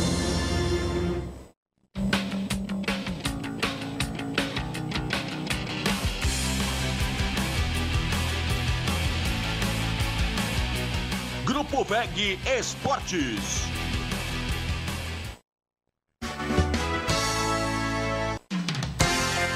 Nosso debate de domingo, agora são 10 horas da noite, ao vivo pelo Facebook, pelo YouTube. Muito obrigado mais uma vez pela sua companhia. Lembrando que teremos é, o futebol aqui com a equipe Bag Sports na terça-feira, jornada dupla, 7h15 da noite. A bola vai rolar para Havaí Brasil de Pelotas e o jogo do Figueirense contra o CSA lá em Maceió. Vai ser bacana de ver, né? Estamos os É, dois não- melhores eu não- narradores pique rádio- pá, rádio- pá, Sérgio Moreira Para Paulo Branco. rádio e para nós aqui, eu nunca gostei, eu acho que o Paulo e o Sérgio também nunca gostaram, como narradores, como nós como narradores. Eu acho Eu sensacional. Eu Sério, acho não gosto. sensacional. Eu não gosto, tira, tira completamente a, a noção, aquela, aquela tensão. Você está transmitindo o. Figueirense aqui, o Havaí está jogando ali, negócio que não me, você não completa, sabe? Você não, eu não gosto de jornada simultânea, não gosto, nunca gostei. Mas não sou eu que mando, né? Mas o assunto não era esse. Ele disse que tinha os dois melhores narradores. A hora de dar uma moralzinha pra mim pro Paulo, tu disseste que não gosta. Sim, Ora, caramba. eu não gosto. Ah, mas Vocês o podem não- gostar. Sim, mas, Ora. mas ele não perguntou se tu gostava de ping-pong. Ah, Ele me joga- perguntou o que, é que tu achava dos dois narradores. Não, não, Aí dos dois narradores é outra coisa. Acho que tu não gosta de nós. Não, hein? não, acho que é outra coisa. Aí se me perguntar, é outra coisa. É outra coisa que eu vou O responder. bicho vai pegar Aí aqui. tu já sabe. Não o que é sabe que é. brincar, não tu desce já sabe. play. Tu já Qual sabe o que, que é. Eu não vou dizer qual é o primeiro nem o segundo para não ter briga. Sabe que nos bastidores tem muito aquela brincadeira, né? Eu Equipe A e equipe B. Não, Os- eu é. sou o segundo melhor do Brasil. Primeiro são os outros. Eita, vamos lá. Deixa eu só trazer a notícia sobre o Ronaldo, para vocês discutirem, analisarem Nazário? aí. É, porra, se fosse o Ronaldo Nazário, hein? É, desde comigo que conheço por gente, foi o Por melhor cento- que eu vi jogar bola. só isso. 125 quilos ainda joga. Ah, jogaria fácil. Jogaria fácil, impressionante. É, o Ronaldo, centroavante do Sport Recife, é, avançaram muito bem as negociações no final de semana. Ele ainda não está em Florianópolis, ainda não chegou por aqui. E o Havaí espera encaminhar o acerto com ele até quarta, quinta-feira. Então avançou bem. Eh, na sexta-feira, eh, pelo que a gente havia recebido, faltava liberação por parte do presidente. Essa liberação já houve. Então a negociação do Havaí eh, com o esporte para a vinda do Ronaldo está muito bem encaminhada. Detalhe é o seguinte: o Ronaldo foi anunciado, estava vendo aqui, no dia 7 de abril desse ano. Quer dizer, a- o Diário de Pernambuco anunciou assim: eh, esporte contrata destaque do Santo André no Campeonato Paulista. Ele fez seis gols em 12 jogos. Em abril ele foi contratado. Não deu certo, não Mas a encaixou torcida- lá no esporte. A torcida do esporte lamentou o pouco aproveitamento dele. Ao menos é. foi isso que eu consegui Aí visualizar. não se né? sabe. Às vezes não encaixa, né? 15 É, mas mil a caixas. concorrência lá, a concorrência lá é com o Hernani Brocador, né? É complicado. Ainda tem, nem sei se está lá ainda, o rapaz que teve no Figueirense aqui no passado. Fez muitos gols. O Elton. O Elton não, o O Elton, Elton, o o Elton Elton já foi saiu, né? Já saiu. Foi pro Cuiabá. É, tu vê que o Cuiabá tá na nossa frente, né? Já É, levou, o, o o Elton. Operário levou o Roger. Exatamente. É, O, o Mirassol levou o Luiz Henrique, o lateral esquerdo, que era do Juventus, que ninguém viu aqui, mas segue o baile. E, e o Havaí, e o Havaí ser lateral esquerdo. 15 de Piracicaba, São Bento, Ituano, Botafogo de São Paulo, Fortaleza, Ituano de novo, Botafogo de novo, foi pro Ituano de novo, Yokohama no Japão, Joinville, Guarani e Portuguesa. É o currículo do Ronaldo. Como o Daniel Morim não voltou muito bem e se machucou novamente, o Havaí precisa de outra opção de jogador de área muito importante na, na Série B. Tem o Gaston Rodrigues, que ainda Gaston não Rodrigues sabe tira a camisa pode mostrar o sutiã de homem. Aí não então pode. eu acho que o Havaí precisa de um outro jogador para essa função e o Ronaldo é melhor que o Daniel Morim. O Ronaldo é o jogador que faz o pivô mesmo. O Daniel Morim é o grandalhão que fica na área, mas ele não faz pivô. Ele, ele não consegue parar em pé, não tem tão- tanto equilíbrio. O Ronaldo tem mais essa condição, ele é mais parecido com o Rodrigão, que também jogou no Havaí. Eu acho que é um jogador que pode ajudar, pode ajudar. Agora, só nome, de nome, o Havaí trouxe vários, com currículo bom. O Tem Havaí, que chegar e jogar, né? o Havaí tem uma carrada de centroavante. Daniel Murim, Gastão Rodrigues, Getúlio, tem aí o Tucão, que é da base, né? mas só que o Daniel, o, o Gastão Rodrigues, é, quando faz gol, tira a camisa para mostrar o sutiã de homem. E aí fica ruim. Fez falta lá. Se eu sou dirigente, vai, vai com a delegação. Vai com a delegação. Não me faça mais o gol em clássico, não, hein, Gaston? Não, não me vai, faça vai, mais gol em clássico. Vai, mas não tira a camisa. Que é isso? Vai, mas não tira a camisa. Não, primeiro ah. elogia pelo gol e depois critica ah. porque. Vai, mas não tira a camisa. A camisa. Né? Multa. Bota, é, o, o negócio é, é sentir no bolso. Dá trintinha de multa, 30% de multa. Quando chegar no final do mês, ele recebe menos 30%, aí vai chorar na cama que é lugar quente. Jogador de futebol é muito folgado. Muito folgado. Ô Zé, eu queria rapidinho, queria trazer uns números aqui. Cuiabá, Chapecoense, Juventude e Paraná Clube. São os quatro primeiros. O Cuiabá é o melhor time. Quando jogou com o Havaí, o Miguel ainda falou assim: não vai subir. Vai subir. Cuiabá tem 72% de aproveitamento. A Ponte Preta desabou, hein? caiu a ponte, né? Bom, eu tô falando do Cuiabá. A Ponte Preta é um time comum. É, mas é melhor do que os nossos ainda. 72% de aproveitamento tem o Cuiabá. O Cuiabá fez 28. Quer dizer, ele tem mais seis jogos para fazer. O Cuiabá vai fazer aqui, vamos botar em seis jogos que ele faça só 50% de aproveitamento. Ele bota mais seis, ele tem seis jogos, três vezes seis, 18, dá mais nove pontos aqui nessa brincadeira. Ele faz mais da metade do que ele precisa para subir. Havaí e Figueirense. O Figueirense tem um jogo a menos. Vamos de lambuja que o Figueirense vença o Sampaio Correia. Tenho minhas dúvidas. Que vença o Sampaio Correia. Ele fica igual ao Havaí, 16, 16. Vamos descartar o Sampaio Correia. Vamos fazer aqui na projeção que o Figueirense ganhou já do Sampaio Correia e tem 16 pontos, 41% igual ao Havaí. Eles têm mais seis jogos cada um. Estou contando já que o jogo do Sampaio já foi embora. Eles têm com 50% de aproveitamento para chegar a 25 que teoricamente é um pouquinho mais da metade que precisa para permanecer.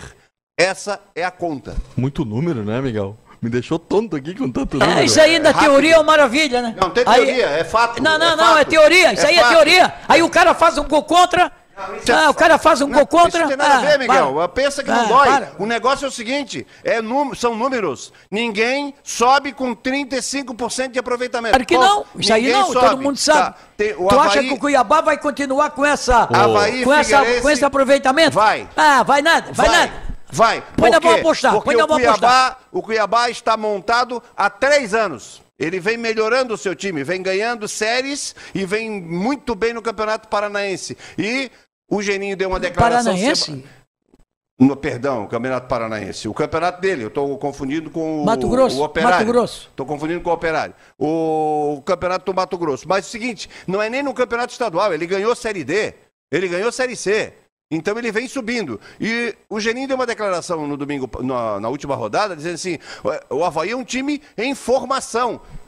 Gente, nós estamos em outubro. E o time está em formação? Por favor. O, deixa eu dar um recado aqui. O Tristão Garcia, se cuide com o Sérgio Murilo, hein? É. é? Vai, abrir uma, vai abrir um instituto de pesquisas e opiniões. Deixa eu perguntar para o Chico Lins oh. sobre o Ronaldo, se tem é, alguma opinião pronta sobre essa possível contratação, ou é, é, bem possível, né? Provável contratação do Havaí, o centroavante Ronaldo do esporte, hein, Chico? Olha, eu me pergunto onde é que é do Jonathan. Porque para mim o Jonathan é, que apareceu tão bem e é mais um daqueles meninos que a base do, do Havaí revelou. Onde é está o Jonathan? É, por que não tem um cuidado maior com ele? Se ele tem alguma dificuldade fora de campo, por que não chamar esse menino? O Jonathan, para mim, é mais jogador do que o Gaston, é mais jogador que o Daniel Amorim e é mais jogador que o Ronaldo. Ah, ele está se descuidando fora de campo. Chama o garoto aqui. Esse garoto não só pode ajudar o Havaí numa Série B de Campeonato Brasileiro, como pode servir de uma venda no futuro, se jogar bem dentro de campo. A gente teve, tivemos exemplos já de jogadores do Havaí né, que, que foram é, é, é vendidos para fora, com lucro para o clube, né, uma, uma, política bem feita pelo, pelo Batistote, aí a gente tem que elogiar. Eu não, eu, não, eu não acho que o problema do Havaí seja o atacante centralizado. O Gaston está se recuperando, é, é, fez bons jogos na, na, nas últimas rodadas, o Daniel Mourinho é um bom reserva e o Jonathan, para mim, é o melhor de todos. Agora, o que está acontecendo com ele? É, falta, É aquela tal história que falta. Você foi dirigente, você sabe, você conhece a base. Tem, tem, tem jogador da base que é preciso um carinho nele. Eu vi o Jonatas aí ultimamente. O Jonatas tá machucado, né? Eu sei, mas eu vi ele, a última vez que ele jogou, tinha que botar uma camisa número GGGGG. É, o Jonathan do ano passado é uma coisa, o Jonathan não, desse ano. Mas tá... ele, ele, ele, quando estava bem, não estava jogando, Zé. É, o é. problema do Havaí não é de atacantes, é de definir o ataque, mas é um de atacantes. O Havaí tem seis, sete, oito até nomes lá, qualquer um poderia ser titular numa Série B do Campeonato Brasileiro. Agora, se não arrumar o meio também. É, se não enfiar a bola para ele, ninguém vai fazer, né? Não vai resolver também se o problema do ataque. O time, Paulo, se não organizar o time, não tem atacante, não tem defesa. É verdade. São Ô, Chico, dez... só, desculpa, Zé. Depois o, vamos de Figueira. O, se fizer o Caio Paulista ou Jonathan, ano passado? Jonathan. Por que, que foi o Caio Paulista pro Fluminense? Ah, aí... Por quê? Jonathan, nós queremos te ajudar. Mas será que ele quer se ajudar? Um rapaz com 19 anos, 20 mas anos? Pra, mas, Paulo, Sérgio, não dá para largar um menino desse, não, desse não dá. e dizer, ó, então vou te afastar aqui. Tem que trazer o, o cara para a dinâmica do grupo. Evidente. Pra, é, mostrar para ele o futuro que ele pode ter se colocar a carreira dele como prioridade. É, só lembrando, o Jonathan desse ano, quando ele estava atuando, não lembra nada o Jonathan do ano passado. Ele recebeu muitas críticas, né, Chico? São 10 horas 11 minutos. O Havaí volta a campo terça-feira, às 7h15 da noite, na ressacada contra o Brasil de Pelotas. Brasil do Emerson Maria. Aliás, uma notícia sobre o Brasil de Pelotas. Contratou o Enori, que era o analista de desempenho do Figueirense. O Enori vai trabalhar Felipe agora. Gil já tinha ido. É, é o, o, Enori, Enori Martins, né, que é um analista de desempenho do Figueirense por muito Joga tempo. De quê? É analista de desempenho, ah, Miguel. Tá, tá. Analista de desempenho. É, a comissão técnica lá do Brasil é Emerson Maria, Felipe Gil e o Enori agora. O pessoal Vocês acham que não vale informação? Não, Próxima vez eu não trago, então. É, informação. Para, para, para. Não vale informação, não. Não tem nada a ver com informação. É. Informação é boa, pô. Então eu tô dizendo, Enori, tá, tá debochando, joga de quê? Deixa eu trazer só. Em todo clube de futebol não, tem analista de desempenho. Calma, não tem ninguém contrariando a tua informação. Tu és o mais bem informado da cidade e vais continuar Bem longe disso. Agora, o Emerson Maria, que é um centroavante que faça gol. Analista de desempenho, é cabide de emprego. Para, não, analista para de desempenho faz a análise. É, análise do... do... desempenho de um time que não desempenha. Para, bolas. Uh, não é prioridade, certamente não era prioridade por. Jorge por, Jesus, ano passado, tinha uma comissão. Tem muito mimimi nesse Jorge, futebol. Jorge é Jesus, ano passado, no Flamengo, sim. tinha uma comissão com seis analistas de desempenho. Aí, como Mas o time tá voando, aí analista ganhou. é bom. Não aí... foi por causa disso ah. que o Flamengo ganhou. O Flamengo ganhou porque ele tem o melhor time disparado do futebol brasileiro e vai ser campeão campeão esse ano de novo. Pronto. Mas é, eu acho que não vai ser. Sérgio. Ajuda? Ajuda muito. Claro que ajuda. Claro que ajuda. Só quem vive no futebol dos anos 80 que acha que não, Chico. Os números, os números não, não, não vão é, resolver o problema. Mas o trabalho hoje da análise de desempenho, o Big Data, ajuda bastante os técnicos a realizar o seu trabalho. Mas não teve nenhum analista de desempenho que disse pro Elano que o Patrick poderia ser utilizado na lateral direita. Ora, bolas, Porque fica todo mundo olhando o time embora, jogando. O ah, tá bom. Beleza. Tu sabes, oh, E tu sabes se o analista de sistema do Figueirense não disse o Elano? Analista de desempenho. eu acho que essa discussão aí não é, não é nem sim eh, não, eu, nem só não. eu só quis trazer o, a notícia que, que, o Enori tá no, no Brasil. Só baita isso, profissional, baita profissional. Não, hoje é importante ter um analista de desempenho. Agora, não é ele que vai resolver os teus problemas. Claro ele não. é o acréscimo ao trabalho, só isso.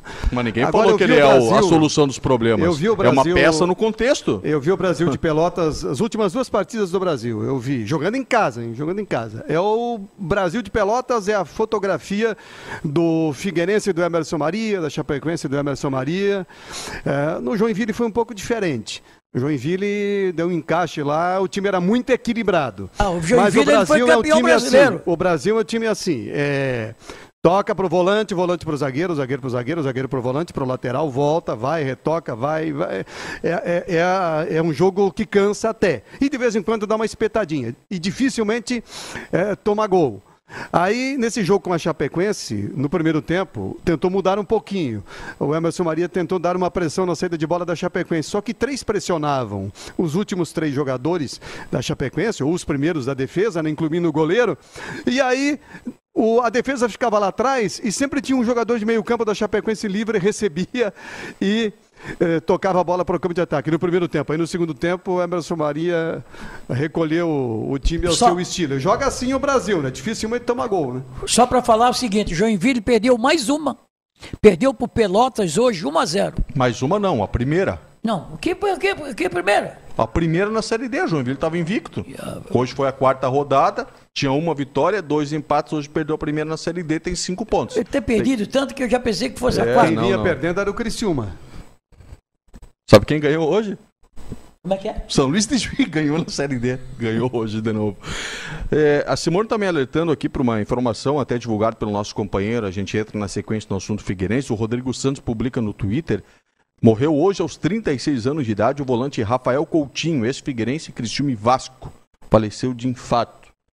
É... estava em Búzios com a esposa e foi atendido, né? Só que não resistiu e infelizmente é, faleceu em Búzios, no Rio de Janeiro.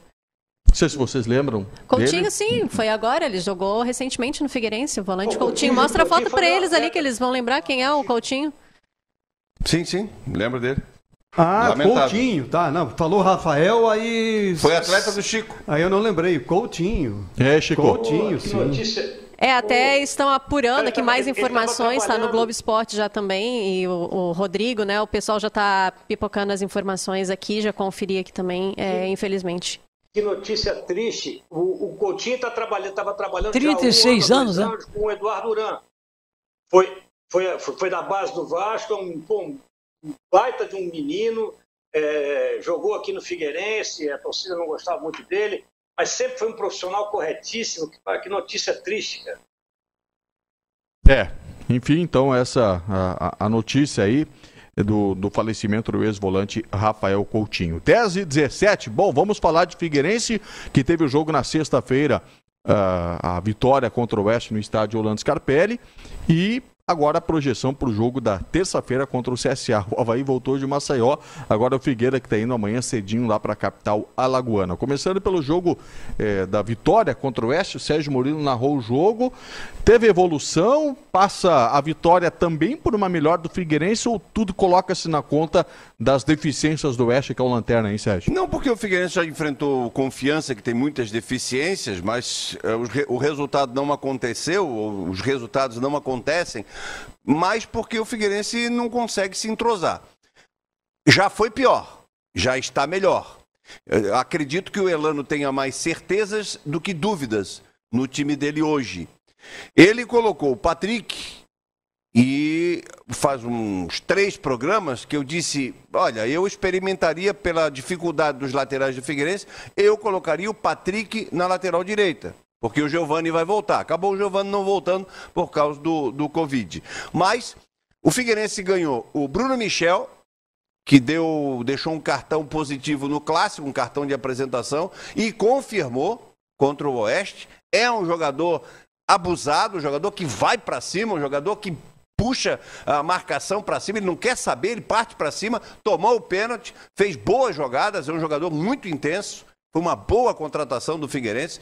Ganhou o Brunetti, que há muito tempo não participava. O Brunetti chega, faz o primeiro gol dele e deu confiança.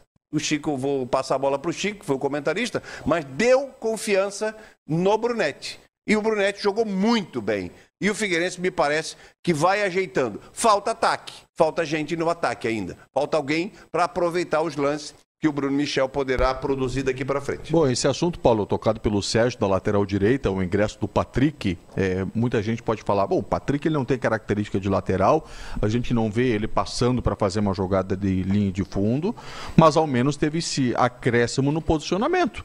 Ele conseguiu acrescentar na marcação, porque a gente viu Elácio não acrescentou na frente e comprometia atrás. O Lucas Carvalho nem se fala.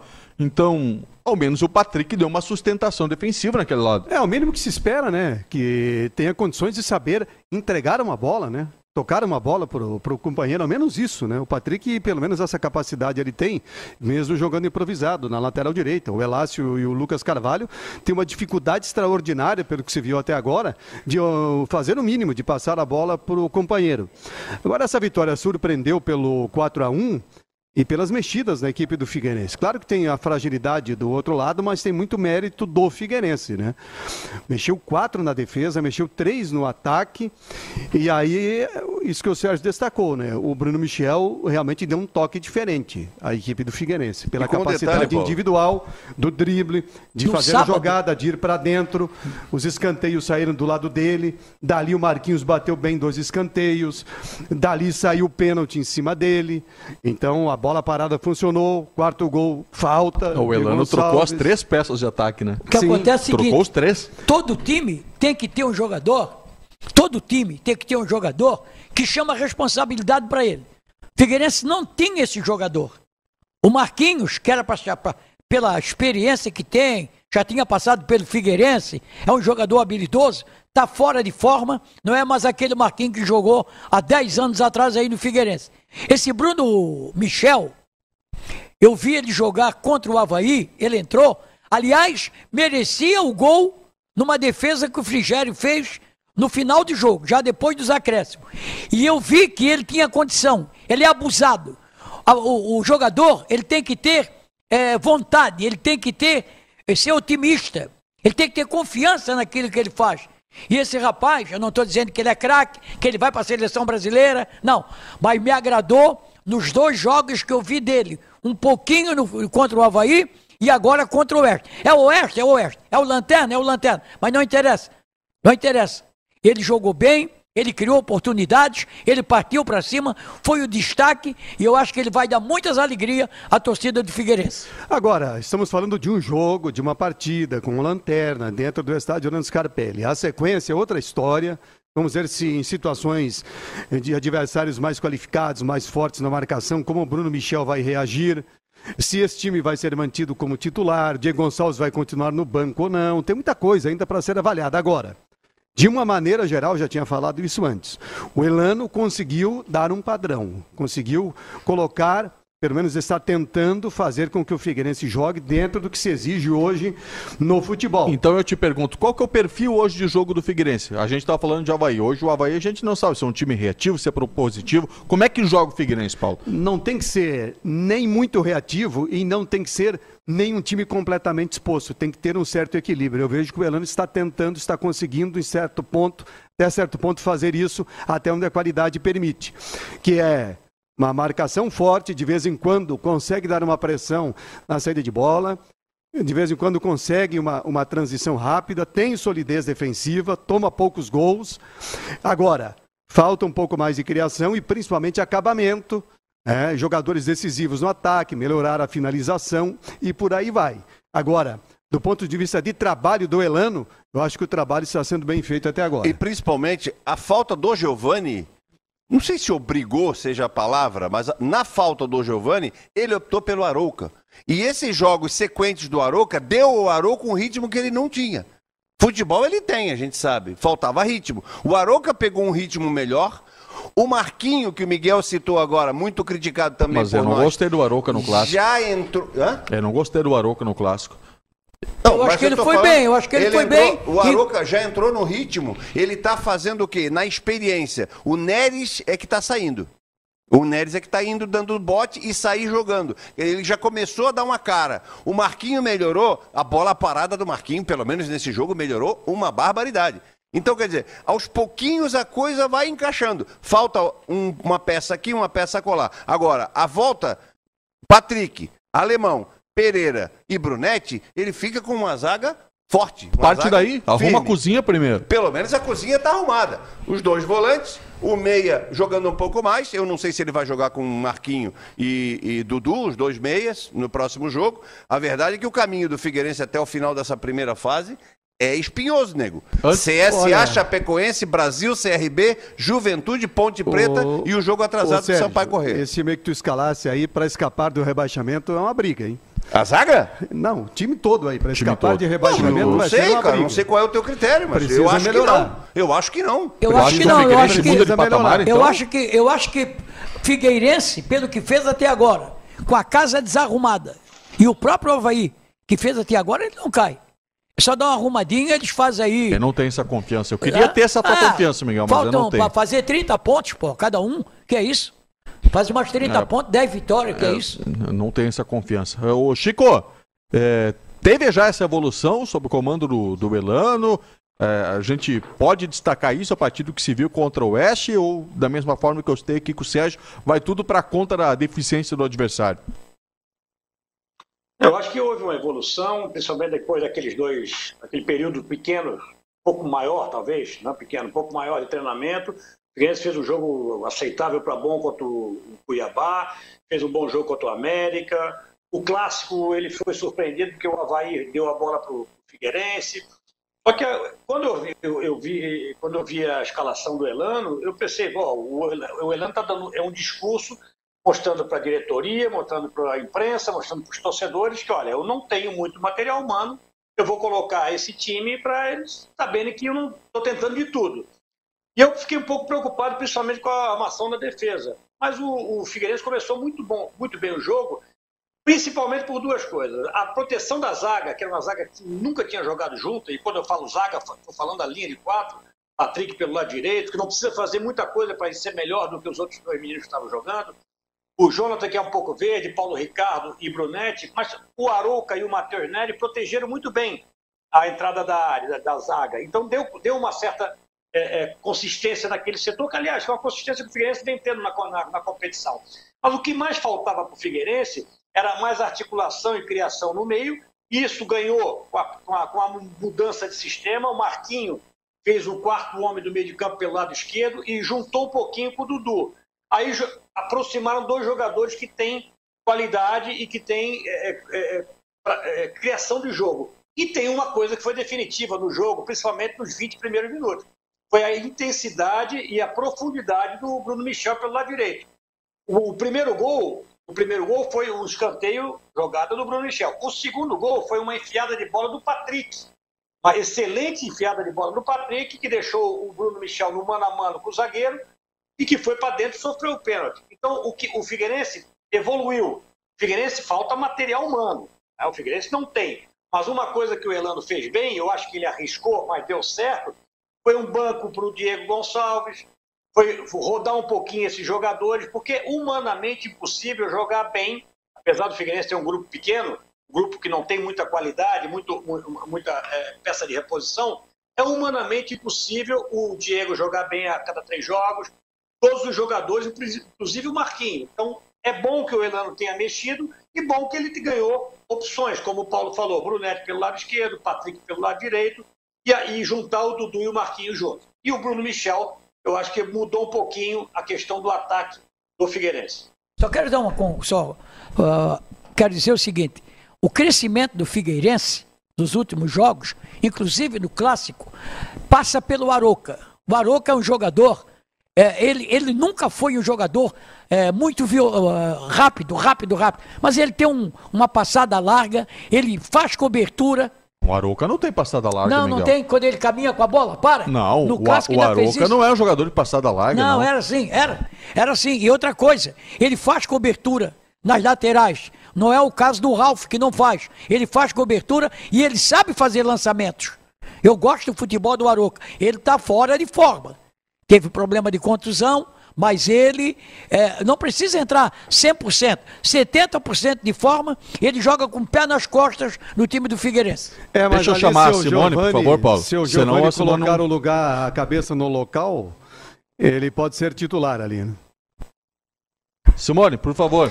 Vamos lá. O Max Roberto está participando aqui com a gente, dizendo: Bruno Michel chuta bem de fora da área. Já deu cinco chutes que merecia ter feito gol. Gilson Carturiano disse que ó, o Figueirense ganhou com o futebol mais forte, porém, vencer o fraco Oeste era obrigação. Figueirense teria condições de fazer uma campanha sem sofrimentos, mas tem que ter um volante que saiba sair jogando e saber efetuar lançamentos e um lateral esquerdo ou direito com velocidade para apoiar o ataque e saber fazer esses cruzamentos. O Eduardo está por aqui. Simone, jovens garotos da mesa, para vocês.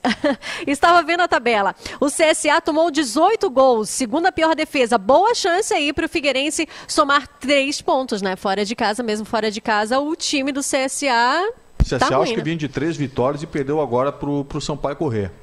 O Daniel Tristão, boa noite, amigos. Olha, diante da vitória do Figueirense sexta, podemos dizer que Patrick e Brunetti ganharam as laterais do Figueirense. O Gustavo Nazário, por aqui, gostei do Bruno Michel. Também o Mauro Becker. Acho que o Figueira tem que se manter na Série B, sanar as dívidas para depois pensar em contratação e montar um time forte. Também o Juliano Poças Dudu também jogou bem, junto com o Bruno Michel. Eles melhoraram o setor ofensivo do Figueirense.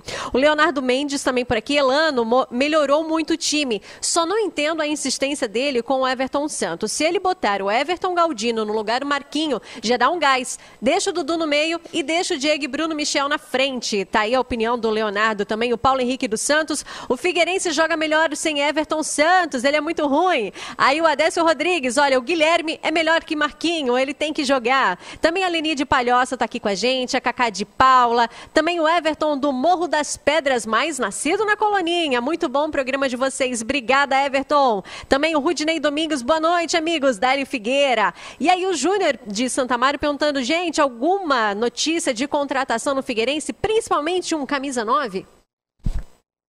O, o, se teve na, na coletiva, o Elano falou, né? Que, que vai vir um 9. Não, não tenho ainda o nome, não sei quem que é o jogador. Mas o Elano falou que está chegando. Precisa, tem que trazer, tem que trazer não só um. O Figueirense precisa de outro atacante, mas tem que ser, chegar e vestir a camisa, tem que ter qualidade para isso. Precisa de um outro atacante também e mais, mais alguém ainda para o meio-campo, mais um lateral direito, se quiser ter vida tranquila na Série B. Caso contrário, vai ser uma luta inglória. O Anderson Silva também por aqui, boa noite. Sou torcedor do maior de Santa Catarina, Figueirense, minha paixão. Abraços para todos. E também por aqui, uh, Simone, o Marcos de Hipotecas. Será que se a torcida fizer um abaixo assinado para tirar o Everton Santos do time, o Elano tira? Abraços para todos. E você continua participando, viu? Manda seu recado Facebook, YouTube, Grupo Veg Esportes e também no nosso WhatsApp 988231111. Só a opinião do torcedor aí sobre ficar na Série B. Se subir para a Série A, fica mais fácil para pagar as dívidas, porque aumenta muito a receita, valor de atleta, vitrine e por aí vai. Então, subir é bom, vai facilitar para pagar as dívidas. Mas eu acho que a gente não pode ficar falando muito de brigar pelo acesso. É, quer dizer, a gente pode, quem não pode é o Figueirense. Não, porque não. aí tu perde. Mira na lua não, e acerta as estrelas. O, o, outro eu... Como é que é, Simone? Mira na lua e pode acertar as estrelas. Não, não, eu não estou falando em acesso. Estou dizendo que o Figueirense está com o time mais ou menos arrumado, enfim, para lutar contra o rebaixamento. É que daqui a pouco o Figueirense fala internamente. Não, eu de... acho que o Figueirense. Eu, eu lembro do Milton Cruz que, que falava muito isso. O Figueirense deveria, Figueirense deveria uh, arriscar um pouquinho mais para pensar em acesso, mas não pensou. Eu acho que. E agora praticamente se foi. Só se fizer algo extraordinário. Eu acho que ambos. Nas ambos, contratações. Né? Eu acho que ambos não têm time para subir no momento. Tem que fazer, para subir, tanto Havaí como Figueirense, tem que fazer uma, um retorno espetacular. Um retorno de campeão. E também, o futebol deles não é para cair. Acho que não é para cair. Para ele conseguir até agora, acho que não é para cair. Acho que os dois vão brigar ali pelo meio da tabela, talvez um pouquinho mais embaixo, ou um pouquinho mais em cima, mas nenhum dos dois cai e nenhum dos dois sobe. A não ser que o Havaí acha a, a varinha milagrosa, Não aquela existe. varinha milagrosa, sabe? O Figueirense também apareceu no Scarpelli, a, o Aladim, a lâmpada do Aladim, pô, os caras vão jogar, porque na ressacada, pô, passou um avião que jogou, uh, ah, não, é assim, né? O Figueirense se acertar um cara que chegue aqui e começa a botar a bola para dentro, começa o Diego Gonçalves voltar a ser parecido com o que ele era, o Figueirense tem time e grupo suficiente no momento para ficar no meio da tabela, sem sustos, a minha opinião do que eu estou vendo. É, chance de subir, nenhum dos dois. Acho que para fazer uma Série B tranquila, a não ser que o Havaí que tem dinheiro, o Figueirense não tem dinheiro, é a realidade. O Havaí acerte as três contratações, cada enxadada uma minhoca, dos três que estão chegando aí. O Ronaldo chega fazendo gol, o Leandrinho toma conta do, do, do, volante, o zagueiro chega arrebentando a boca do balão e o Havaí dê uma, uma reviravolta e faça, como disse o Miguel, dos 57 pontos do segundo turno, tem que ganhar no mínimo aí 35. A gente sabe, você falou da questão de, de dinheiro. É É, é, igual aquela história do político, né? Que é, se candidata a prefeito, se candidata a governador, promete mil e uma coisa. Não estou dizendo que isso foi prometido no Figueirense. Aí depois que assume, aí diz, pô, mas tô cheio de dívida, não dá, não dá para fazer isso, não dá isso para fazer Isso aí é o Batistota. Batistota é que fala isso. O time é. foi uma vergonha o ano passado. Não, nós vamos fazer um time porque... Tem nada! Tem nada, nada, nada, nada. É melhor só, ficar calado. É, eu estava querendo chegar no seguinte ponto. Eu acho que seria importante a gente ter uma.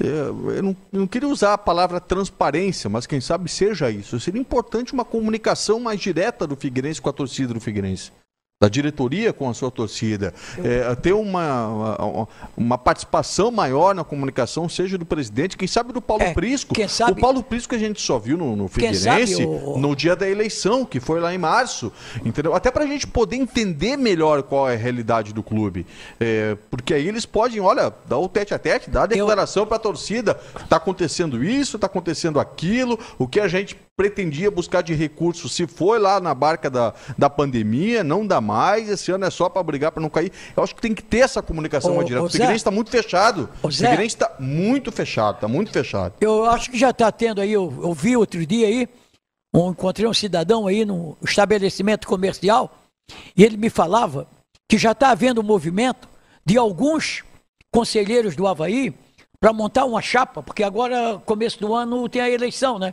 Acaba, o Batistote vai passar para. É, já tá, já vai sair, talvez ele fique no departamento financeiro, que é o dele, né?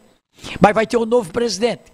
E como ninguém quer ser presidente de Havaí nem de Figueirense, devido o Faimeri, a dívida, e o Havaí, pelo que se sabe, está nadando em dinheiro, não está devendo nada para ninguém, é o que dizem. E o que dizem, já dizia o Manuel de Menezes, eu não afirmo. O que dizem eu não afirmo. Eu sou igual o Santo Tomé. Tem que ver para crer. Né? Que daqui a pouco vai aparecer o balanço aí, é outra coisa. Eu acho que agora vai ser fácil de ser presidente do Havaí. Porque os caras têm muita preocupação com a dívida. Justiça trabalhista e que não sei o quê, salário atrasado. Mas o Havaí andou agora esse, esses últimos meses, o Havaí andou gastando muito. Mandando jogador embora, mandando, residindo, contratando e residindo. Ainda tem alguns casos pendentes. O, a dívida do Figueirense é grande? É grande. A dívida da Chapecoense é grande? É grande. E segundo informação até do nosso companheiro que há uns programas atrás participou com a gente aqui, uh, a Chapecoense deve Rodrigo 80... Goulart. É, isso, isso. Rodrigo. O, Rod... é, o 85, acho que ele falou. O problema da dívida do, do, da 85, Chapecoense... e a, a, partir do momento que tem 50 e poucos milhões que não podem ser rolados. Você não pode jogar, ah, para daqui a 24 meses, não. 50 e poucos milhões tem que ser mais que é, para agora, quase que a vista segundo a informação dele. Mesmo assim, a Chapecoense aproveitou a parada da pandemia, recuperou seu time, saiu das últimas colocações, foi campeã estadual e tem um belo time na pra Série B. Tem um belo time caminhando em passos largos para subir. A dívida está lá, sendo administrada. Mas o futebol também está sendo administrado. Entendeu? O que o Zé está falando é que o Figueirense está atrás dos, dos portões e eu realmente não sei se o Paulo Prisco é, colocou o seu nome ali, ou botou a cara na frente da câmera só para eleger a chapa do Norton Bopré, contando com o seu prestígio, ou se ele realmente está no dia a dia. Se ele está realmente é, Agora, por trás do trabalho, botando a sua, a sua capacidade administrativa uh, aos, ao, para o Figueirense. Não sei, a gente Agora, não sabe. o Norton ele é muito responsável em relação à questão financeira. Com certeza. Ele não dá o passo maior que a perna. acho que esse método a gente jamais pode tirar e se eh, o investimento maior não está sendo feito nesse sentido, é porque está preocupado com a finança de não agravar ainda mais uma situação que é dramática, que veio lá daquela gestão desastrosa da, da Elephant. O que eu me refiro é que a gente precisa, o torcedor do Figueirense precisa, uma proximidade maior, precisa desse diálogo com o torcedor, para o torcedor entender melhor Essa a situação, para entender não. os projetos, para entender os encaminhamentos, o que está sendo feito no Figueirense. Por exemplo, o Luciano Sorriso, que é o gerente de futebol, o executivo de futebol, é, a última coletiva do Luciano Sorriso foi na demissão do Márcio Coelho, a contratação do Elano. E desde então não, não, não, se tem mais contato, não se tem mais entrevistas imagino que desde então o departamento de futebol tem atuado bastante. Mas né? acontece, Zé. Então precisa dessa comunicação, precisa ser mais claro. A, a, a pandemia e que afastou o torcedor dos, dos estádios, e aí nós estamos nos referindo aqui o Figueirense, torcedor saiu, torcedor não vai, torcedor escuta, o torcedor vê por fora. Sabe, isso aí tirou muito aquela, aquela, aquele contato do torcedor com jogadores, com dirigentes e por aí afora. Né? Você não pode sair daqui lá no estado Orlando de Capela, só aquele bagunceiro que for lá, né? vai lá, vai conversar com quem. Então, tudo isso aí é, fez com que a diretoria do Figueirense também ficasse, é, que se resguardasse um pouco. E ela tem muita, você falou sério, certo, o Norton tem muita responsabilidade, é um cidadão de bem, e aí ele não vai fazer besteira. Ele não vai dar o passo maior de que a perna, pode ter certeza disso. Chico Lins, Falo. Não, estou falando é, sobre a questão da gestão. É, a gente tem que elogiar quando merece elogio. A gestão financeira do, do, do Havaí, e, o, se não me engano, o Bastote assumiu em 2015. Ele fez um processo de recuperação é, fantástico. Ah, não concordo com o Miguel. Olha, o, time, o Havaí está nadando em dinheiro. O Havaí não está nadando em dinheiro. O Havaí está com, com as suas é, finanças equilibradas. Está conseguindo pagar o, o, manter em dia o seu departamento de futebol, está conseguindo a questão trabalhista, já está, acho que está quase no fim. Então, o, o, o Bastotti fez uma gestão muito eficiente na parte financeira. A crítica que eu faço ao futebol, isso aí é outra coisa. A gente tem que dar o crédito devido. No Figueirense, a, a vinda da nova diretoria é um bálsamo para esse clube. Porque se continuasse com aquela rapaziada que estava aí na, na, última gestão, o clube já teria acabado. Porque ah, não tenho dúvida. daquela última gestão. Última, então o, o, torcedor alvinegro tem que tratar essa diretoria né, de pô, um carinho, porque esse, é, são, são pessoas aqui da cidade, são pessoas que têm um serviço prestado ao Figueirense. Agora, também é uma coisa é estar lá dentro né, para trabalhar, para mostrar serviço, para mostrar trabalho, e está aqui fora comentando. Eu sei que não é fácil lá Mas a cobrança é salutar, Chico. Quando ela é respeitosa e quando ela busca uma questão propositiva, ela é salutar e faz parte do jogo. É, quando eu falo sem, aqui sem de um pronunciamento dúvida, do Paulo Prisco Paraíso, quando eu peço uma maior transparência do Luciano Sorriso, não, tem, é, não estou chamando ninguém de incompetente, eu estou dizendo só que tem que melhorar não, essa questão. Não. Tens toda a razão, Zé. E eu vou te falar porque eu acho o seguinte: o clube, o clube é dos seus torcedores. Né? E, o cana... E, e eu acho legal todos os clubes terem seu canal de, de comunicação, Twitter, TV Havaí, TV Figueirense, mas o grande é, é, é, condutor de, das informações para o público é a imprensa. Então, eu sempre fui favorável, e o Zé me, me entrevistou algumas vezes quando eu era departamento de futebol, de, de transparência. Se você não tem nada para esconder, tem que ser transparente. A diretoria do Figueirense, a diretoria do Havaí, departamento de futebol, tem que ter um relacionamento próximo com a imprensa para poder passar para o torcedor. Isso eu concordo, Zé, muito contigo. Eu acho que falta do departamento de futebol do Figueirense e falta do departamento de futebol do Havaí, e não é por causa da pandemia, que não estão os setoristas lá, é, é criar uma, um canal de comunicação mais próximo para que os, os torcedores possam é, tirar as dúvidas que têm. E até mesmo tirar. O torcedor adora fazer teorias da, da conspiração. Para mostrar também o, o, pra, para o torcedor o trabalho feito no departamento, saber o quanto o clube arrecadou na venda de um jogador. Eu acho que se não tem, se não tem nada para esconder, tem que ser transparente nessa, né, né, nessas questões. Então, acho que o Zé tem toda a razão na, na, na crítica que ele faz à questão da transparência dos clubes. É, eu vejo isso como primordial, primordial até é, se depende de informação, né? E eu acho que nisso o Figueirense está tá fazendo. Quando a, quando eu não, E eu não falo de trabalho de assessoria, é, eu falo de política do clube tem que ser mais transparente. E uma coisa que eu não gosto e que eu observo que isso às vezes acontece é torcedor de dirigente. O torcedor tem que ser do Figueirense Futebol Clube, tem que ser torcedor do Havaí Futebol Clube. É, não pode ser é, torcedor de dirigente. O dirigente entra, dirigente sai a instituição fica.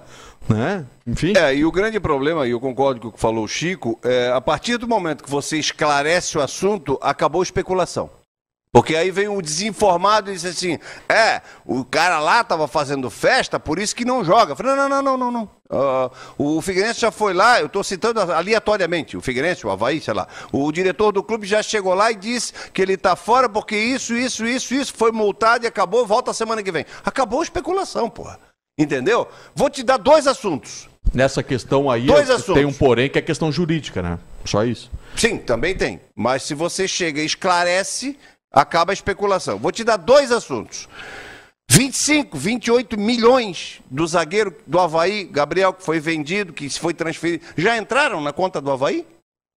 Quer dizer, o torcedor, eu já vi muito na rede social, vocês devem acompanhar também, em rede social. Pô, agora com 28 milhões, por que, que não contratam? Parei, mas esse dinheiro já chegou. Esse dinheiro ah, chega numa, numa tacaiada Quem tem que só. dizer é o presidente, esse, não esse dinheiro... Pois é, mas é um assunto que... Aí o torcedor já viaja na maionese, se, pô, então dá para contratar uns 4, 6, 7, 8 caras com esses 30 milhões, com esses 25, com esses 22. Então, esclarece o assunto que acaba a especulação. No Figueirense tem Está devendo? Não está devendo? Ah, o Leandro Silva vai pegar um milhão e meio na justiça, 800 mil, 300 mil, 400. Esclarece, acaba com o assunto, ninguém sabe. Eu, tira o Havaí da história. O Havaí está tá, tá colocando, está abastecendo bem de informações. O Figueirense não se sabe. A gente está carecendo, o torcedor carece de informações do Figueirense. O Figueirense está, os muros, os portões trancados. Quer falar algo sobre isso, Paulo? Não, é que eu acho que tem uma expectativa aí que foi criada até por desinformação sobre algumas situações no Figueirense. Primeiro, o Paulo Prisco retornou ao Figueirense não para fazer investimentos. Ele até depois falou isso. Ele não voltou para fazer altos investimentos como fez na outra ocasião. Disse que não tem condições nem liquidez para fazer isso agora. Esse é o primeiro ponto. Segundo ponto, ele voltou por quê? Por causa da arena viu uma possibilidade de construir uma arena, e isso chamou atenção isso é que mobilizou o retorno dele, particularmente do Paulo Prisco. Até a proposta que havia na época, que o Chiquinho de Assis tinha em mãos e mostrou para o Paulo Prisco, até foi deixada de lado. Eu não sei qual é uh, outro tipo de negociação que pode estar encaminhando. Quem sabe, se surgir alguma novidade relacionada à arena, o Paulo Prisco talvez apareça para dar alguma entrevista coletiva. Outra questão, as decisões do futebol estão muito em cima do José Carlos Lages. O Figueirense tem essa parceria, uma relação direta do Prisco com o José Carlos Lages. Então, as decisões ficam muito com o José Carlos Lages. Luciano Sorriso é da estrutura do José Carlos Lages. Então, as decisões também são muito em São Paulo. Vai para a área é, de marketing. Se, se o José Carlos Lages participa, por que, que ele não pode falar? Tem que falar. É, participa, mas é, é, o, é, o, é o investidor, não é o gestor. Passarinho não, Buda não, não canta. Então as decisões são tomadas também em outro âmbito. Vai para a área de marketing, como a LX, a mesma coisa. A estrutura está em São Paulo. Então muitas coisas que. Errado, cara. Que, tá que, que poderiam ser decididas ou informadas diretamente por alguém que está lá dentro, não são eles que decidem diretamente. Até pode ser ouvidos, mas as decisões estão em outro lugar. Esse é um dos problemas, essa é uma das dificuldades que o Figueirense está enfrentando no momento, além de um contexto todo aí que é bem diferente de outras épocas, envolvendo a realidade atual do clube, a exigência atual de mercado e também a pandemia. Fechando esse parênteses do extracampo, dessas questões fora das quatro linhas do Figueirense, uma projeção para o jogo de terça-feira, amigos. Jogo contra o CSA, lá no, no Repelé? Vou te dizer que da sequência que tem o Figueirense é o, entre aspas, mais fácil. Porque depois ele vem em casa com a Chapecoense, ele sai contra o Brasil de Pelotas, ele em casa com o CRB, em casa com o Juventude, fora com a Ponte Preta, todo mundo está na frente dele aqui. E o Sampaio Correia é o único que, por enquanto, está atrás, você até falou agora, a data é outubro? 14. De, 14 de outubro. Não nessa quarta, o, na outra quarta. É, o jogo atrasado contra o Sampaio Correia, lá.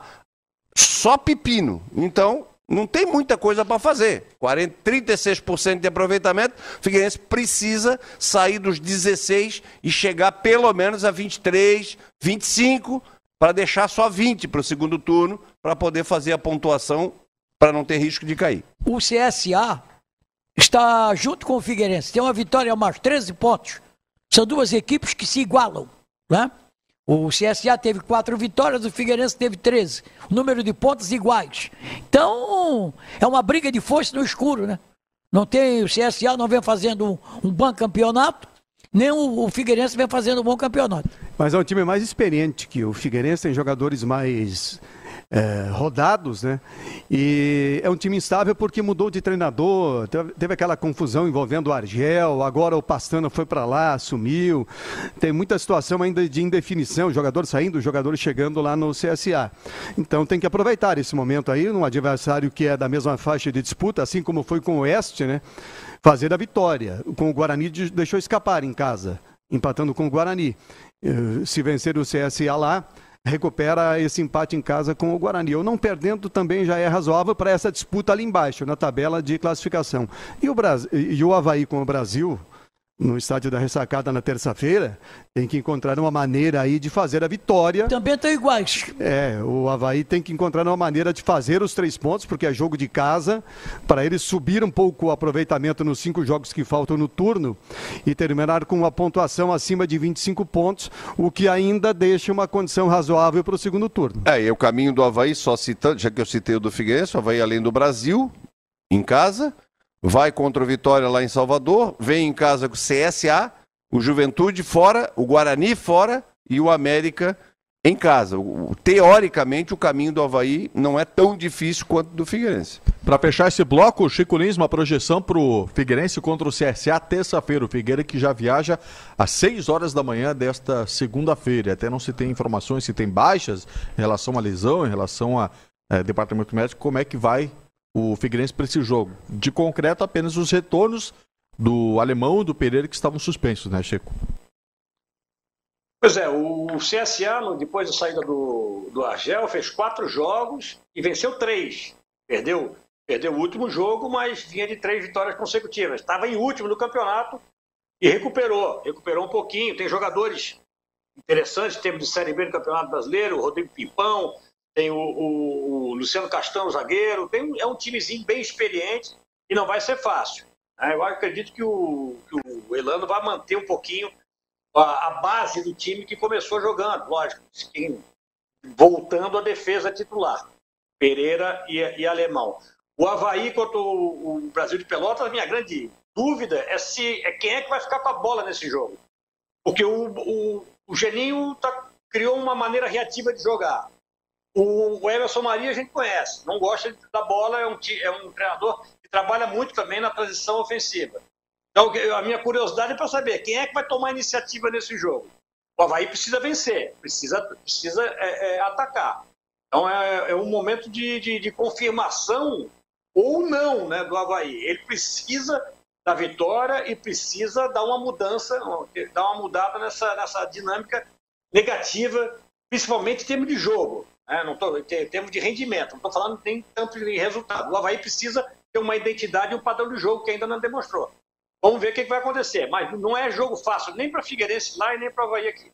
Dá uma passada nos recados, Simone? Claro, vamos lá. O Rinaldo Rocha por aqui, pessoal. Nesse jogo, o Elano usou uma tática de futebol muito usada. Ele mexeu com os acomodados do time do Figueirense. Botou no banco jogadores que se achavam insubstituíveis. Também o Mauro Becker, Figueira, precisa contratar um bom zagueiro. O alemão não volta tão cedo. Volta agora a ficar, mas provavelmente vai a julgamento, né? Demora. É, é provavelmente é de quatro jogos, no mínimo, né? De quatro jogos para cima. O Alexandre Machado por aqui, desejando boa noite. Também o Marco Macedo. O Jaime Vieira disse: olha, o Figueirense vai subir e ser campeão no centenário. A Analice Souza, esse menino Bruno Michel é muito bom mesmo. Também o Max Roberto, o time do Figueirense, vai ser com os dois laterais improvisados. O Brunetti não sai mais do time. E o Patrick é melhor que os dois laterais direito que tem hoje no Figueirense. Também o David Ribeiro de Lima o Figueira não sobe mais, mas também não vai cair. Essa é a nossa realidade. O Clésio de Jurerê por aqui, também o Sandré ligadinho na gente. O Juan, ele falou assim: ó, o Alexandre foi dispensado aí do CSA. Será que, se tiver condições físicas, não aceita vir para o Figueirense? Poderia ser o 9, tá? No mercado também o Alexandre, viu? O experiente Alexandre. E o Fábio Oliveira te perguntando, viu, Colterman? Até vocês já falaram sobre o Charles, o Charles que tem o TCH, do Remo, se não seria esse o 9 que está chegando. O Fábio disse que é, ele é do grupo, né? Do grupo Reais de Figueira. E estão especulando aí se é ele o 9 do Figueirense. até hoje eu mandei mensagem para um dirigente do Remo perguntando sobre o Charles, né? Se tinha alguma atualização. E com dois L's enfim. ainda parece, né? É, lembrando que a, a, a, algumas semanas atrás o Remo acusou o Figueirense de aliciar o jogador. É, não queria liberar, tem contrato, não ia liberar o Charles de jeito nenhum. A informação que obtive, que veio de colegas da imprensa lá de, de Belém, é de que o Charles queria sair do Remo até para poder jogar numa vitrine bem melhor que uma Série B de Campeonato Brasileiro. Mas que o Remo estava convicto, está seguro com o contrato e que não ia liberar. Hoje eu mandei uma mensagem até para buscar uma atualização, como no Figueirense a gente não obtém algum tipo de resposta é, do Charles lá, mas ninguém, ninguém respondeu. Por aqui também, ó, o Marcos, saudações aqui de Recife, boa noite a todos, valeu pela companhia, Marcos. E também o Gabriel Rocha dizendo, Coltermar, o Sidão ainda não está recuperado, acho muito demorado pois uma é. recuperação é. de luxação durar mais que um mês. Pois é, faz tempo que, que a informação é que o Sidão estava voltando, né? É, e o, o Figueirense estava de olho, vocês lembram aqui que um domingo eu falei que o Figueirense poderia trazer um atacante do Volta Redonda? Era o Saulo Mineiro, foi contratado pelo Ceará. Um jogador de área, um jogador. For para a Série A, então a concorrência era grande. É, um jogador de, de, de, muita força. Até naquele domingo ele tinha feito um golaço aqui contra o Criciúma, pela Série C do Campeonato Brasileiro. Olha, você continua participando, manda sua mensagem em Facebook, YouTube, Grupo VEG Esportes e também no nosso WhatsApp 988231111 por coincidência, o dirigente do Remo tá me respondendo agora, cara. Tá. Deixa eu ler aqui. Tá digitando, digitando, tá é, ali. deixa eu ver Aí aqui. aparece um oi, né? Conversei Fica... com o executivo do Figueirense, Luciano Sorriso, e ele me garantiu que não havia mais interesse no atleta por não ter tido acordo entre os clubes. Então, tá aí. E ele disse assim: pedi a ele, Luciano Sorriso, que informasse isso também ao atleta, que, que seria o Charles, para que não haveria mais negociação por causa do desacordo dos clubes. Então, é, é essa informação, coincidência, né? Que perguntou e respondeu a mensagem ao dirigente do Remo lá às 10h56 da noite. Então, a informação que se tem é de que não houve acordo do Figueirense com o Remo para a liberação deste atleta. Na sequência aqui do nosso debate de domingo, vamos ter o bolão, vamos atualizar aqui o palpitão da galera, a classificação, os Quem jogos lidera? da semana. É, quer falar sobre palpitão, Sérgio? Quem lidera? Quem? Vamos falar? Vamos falar? Vamos, vamos, vamos falar. Na sequência, o nosso palpitão será o assunto aqui para os jogos desta semana. Grupo Veg Esportes, o torcedor catarinense se conecta aqui.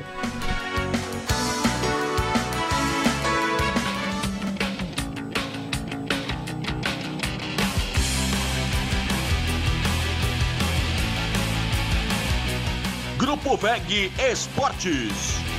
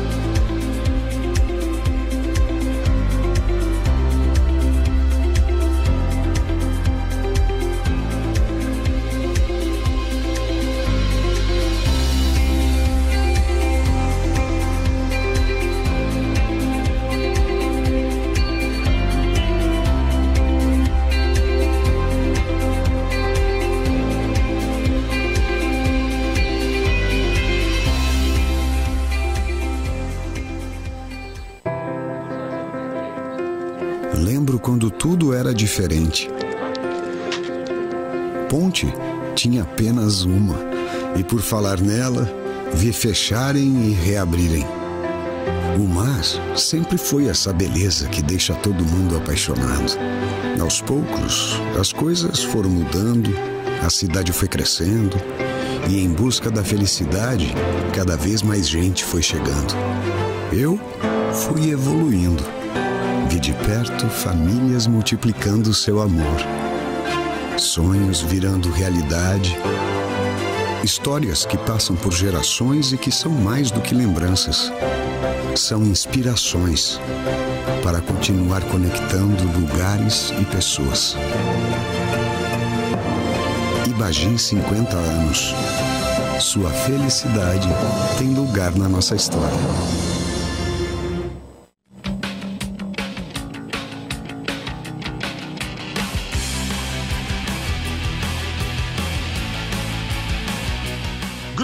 VEG Esportes.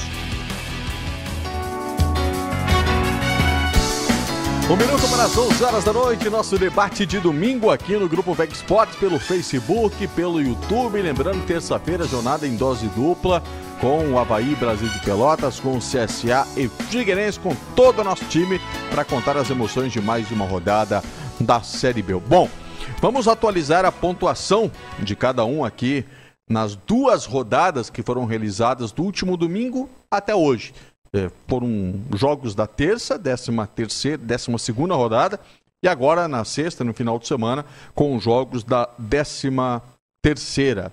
E aí, é, a gente vai primeiro trazer a classificação. Chico Lins fez cinco pontos, Paulo Branco, cinco pontos, Sérgio Murilo, cinco pontos, eu fiz 25, Miguel fez 10 pontos, Simone fez 5 pontos e o Chico Lins fez 5 pontos esta atualização da pontuação obtida no decorrer desta semana. E está aí a classificação geral depois é, da, dos jogos que a gente já. Foram quatro rodadas, né?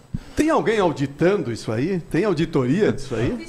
Aqui não Acho tem mistério. Tem gente que veio pra cá de madrugada cinco, e Eu fiz 15. Mas Acho que 15. tem gente que veio pra cá de madrugada não, não, e mexe. 15, vou repetir então. Miguel 10 pontos, eu 25, Sérgio 5, Paulo 5, Chico 5, Simone 15. E é isso Agora aí. tu falou certo. Depois tu olha tá o programa, certinho. tu falou 5. Na, na... Eu, tô, eu tô doidinha com a minha classificação. É, você tinha 5, foi para 20, tá certo? Cavalo tá certo? Paraguai. Fala da classificação, por favor, aí, Sérgio. Cavalo Paraguai, não vai chegar. O Coterman, cavalo cansado. Arranca na frente, mas depois daqui a pouco pipoca. O importante é quem chega na frente. Já acabou? Eu tô no Parabéns. G2, ó. Parabéns, ganhou. Eu não tô falando nada, eu só pedi pra tu trazer a classificação, meu Parabéns. Tá nervoso por quê? Não tô nervoso, eu tô dando tá parabéns. Sim. Já acabou? Não, claro que não. Ah, não. Então. Claro que não. Cavalo Paraguai. Ah, sentiu o golpe, Miguel. Ah, Já acusou o golpe cedo. Não. A inveja é, verdade, é uma Miguel. declaração de inferioridade. É verdade. Ó, a Chapecoense, por dois minutos, acabou com as minhas apostas da semana. No último minuto contra o Paraná, ela teve a chance para fazer o gol da vitória. Não fez, empatou. Eu tinha colocado vitória da Chapecoense. Cara. Aí lá em Pelotas com o Brasil, eu coloquei empate e 0 a 0 Ia dar 10 pontos. Aí no último minuto a Chapecoense fez o gol. Anula, anula. A Ana Alice Souza disse que esse placar precisa de um VAR, que tá, tá alguma coisa errada. Mas Ana Alice, não, mas agora 90%, tá certinho. O resultado, qual vai ser o jogo da Chapecoense? Qual é o resultado da Chapecoense? 99% de, é zero. É zero pro adversário. Se a Chapecoense fizer um gol, 99% é 1 a 0 para a Chapecoense. Eu apostei Chapecoense 1 a 0. A Chapecoense tomou quatro gols, cara. A cada, é praticamente a cada três jogos ela toma um gol. É a, def... é a melhor defesa do Brasil no momento. Nenhum time tomou só quatro gols. É um troço impressionante fazer o quê? Vamos lá com os palpites da, da, da, rodada agora. Desta semana serão duas rodadas. Então a gente começa pelos jogos de Havaí, Brasil de Pelotas, CSA e Figueirense, Chapecoense e Botafogo. E depois a gente parte para os jogos lá da sexta e sábado. No caso, Figueira e Chapecoense. Vitória contra Havaí. Paulo Branque, teu palpite para Havaí Brasil. Olha, informando que esta semana terei 10 pontos em cada jogo, tá? Havaí 1, Brasil 0. CSA e Figueirense. CSA 1, Figueirense 2. Chapecoense e Botafogo. Chapecoense 2, Botafogo 1.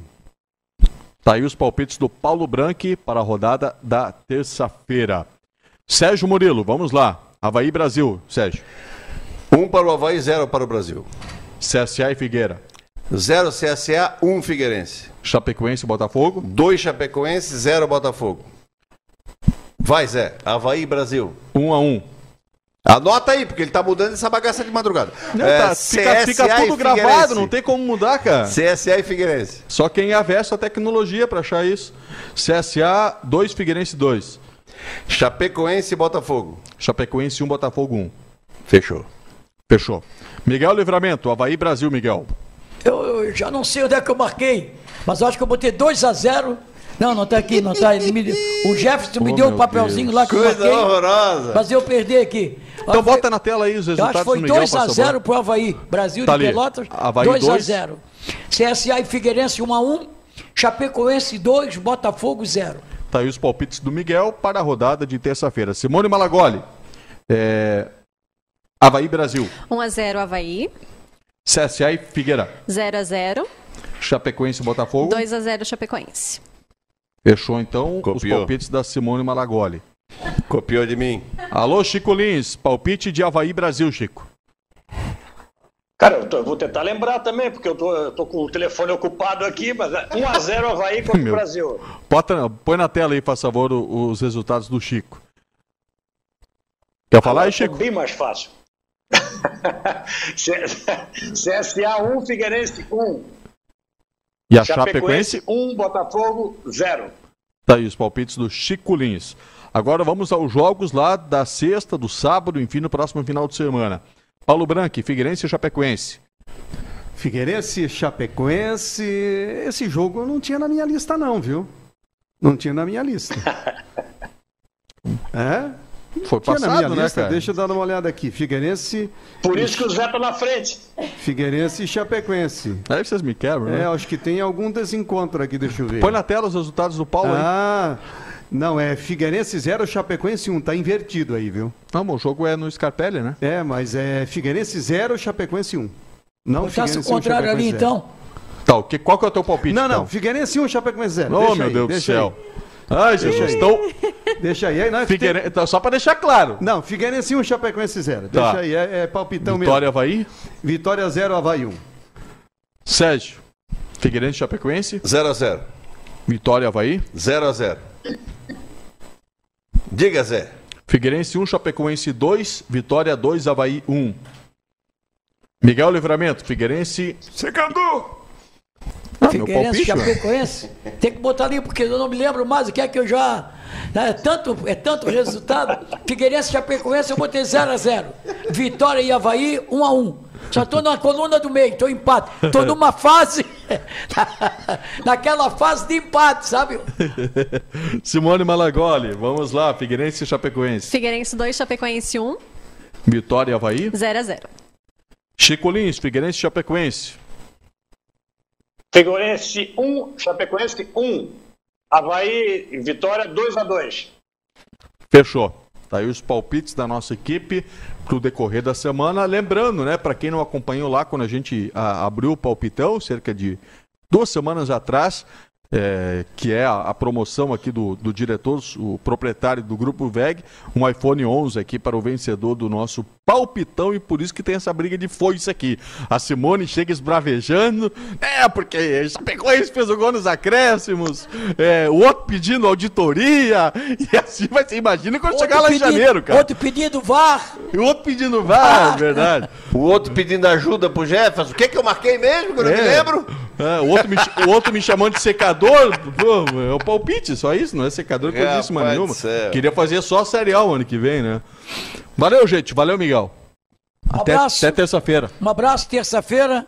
Se o velhinho lá de cima permitir, todos estarão aqui, mas o Dudu também, né? Mais que estará, nós estaremos numa jornada dupla. Grande abraço. Dá um abraço no Fred Mercury aí, viu, Chico? Valeu, Chico.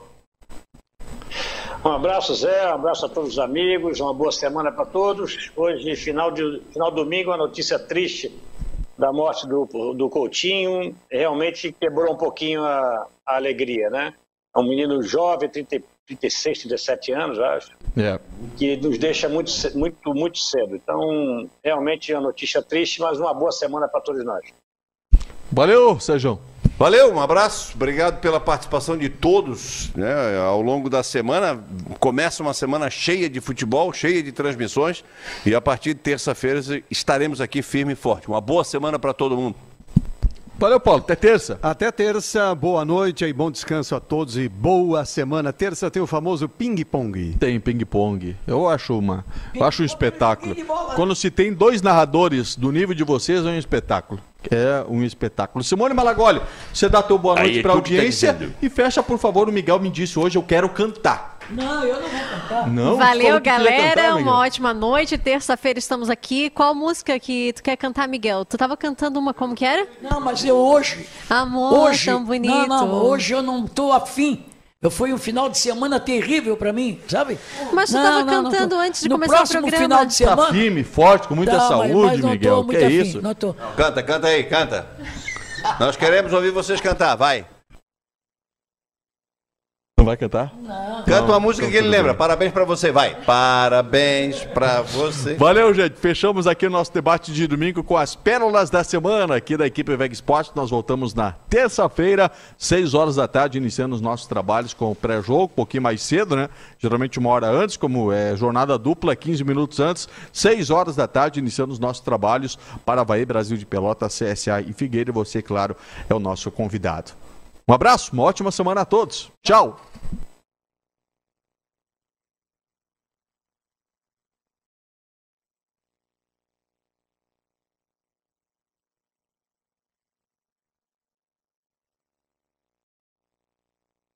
Essa vai para as pérolas também.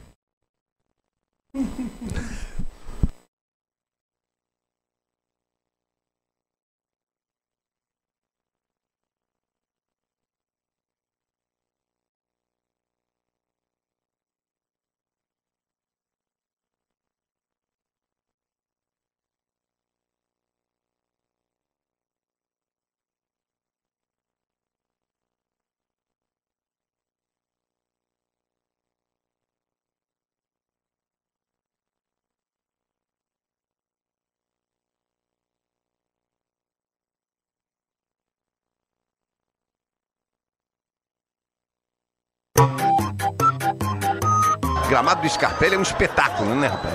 Que coisa horror, é muito, que coisa medonha de bonito, né? É o quê? Medonha de bonito, né? Como diria um amigo meu, coisa medonha de bonito. Esse é Sérgio Murilo. Tem um amigo meu que é narrador que diz assim: "Você é ridículo quando o cara é muito bom". Coisa medonha. Quem é? Eu, eu cheguei a notar coisa medonha de bonito. Marques. Heraldo Marques. Everaldo. Everaldo Marques, uma fera. Ele diz, ele criou a frase: "Você é ridículo quando o cara é muito bom". E hoje eu criei medonho de bonito. Você é o bichão mesmo, hein, doido? Ah, tu criou. Tá bom. Foi pensado então. De tão medonho que é bonito. Legal. Arouca correu, o juizão tenta chegar a jogar. O juiz eu acho que amarraram os cadastros da chuteira dele um no outro. que velho.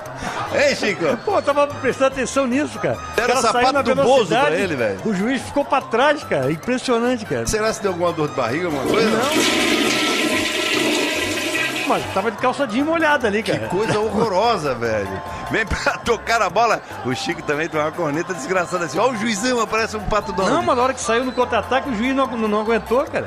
Ele ia marcar uma falta inexistente ali pra ele parar.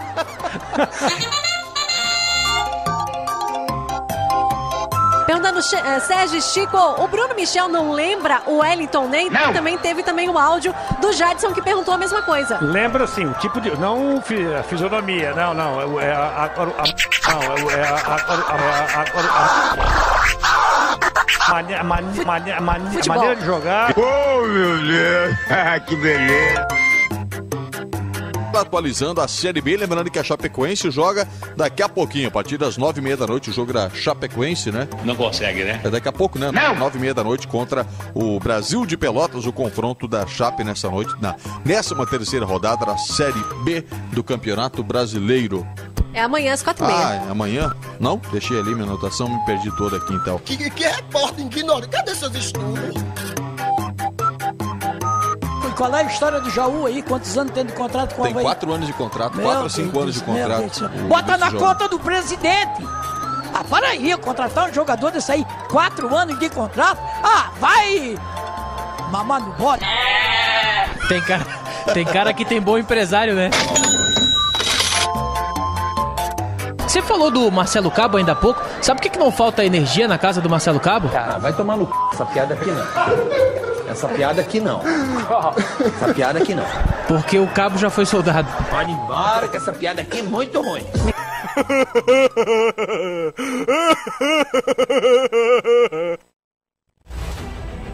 Estamos em 13 estados e 80 municípios do país. E para acompanhar o crescimento do mercado ISP, ampliamos a nossa estrutura.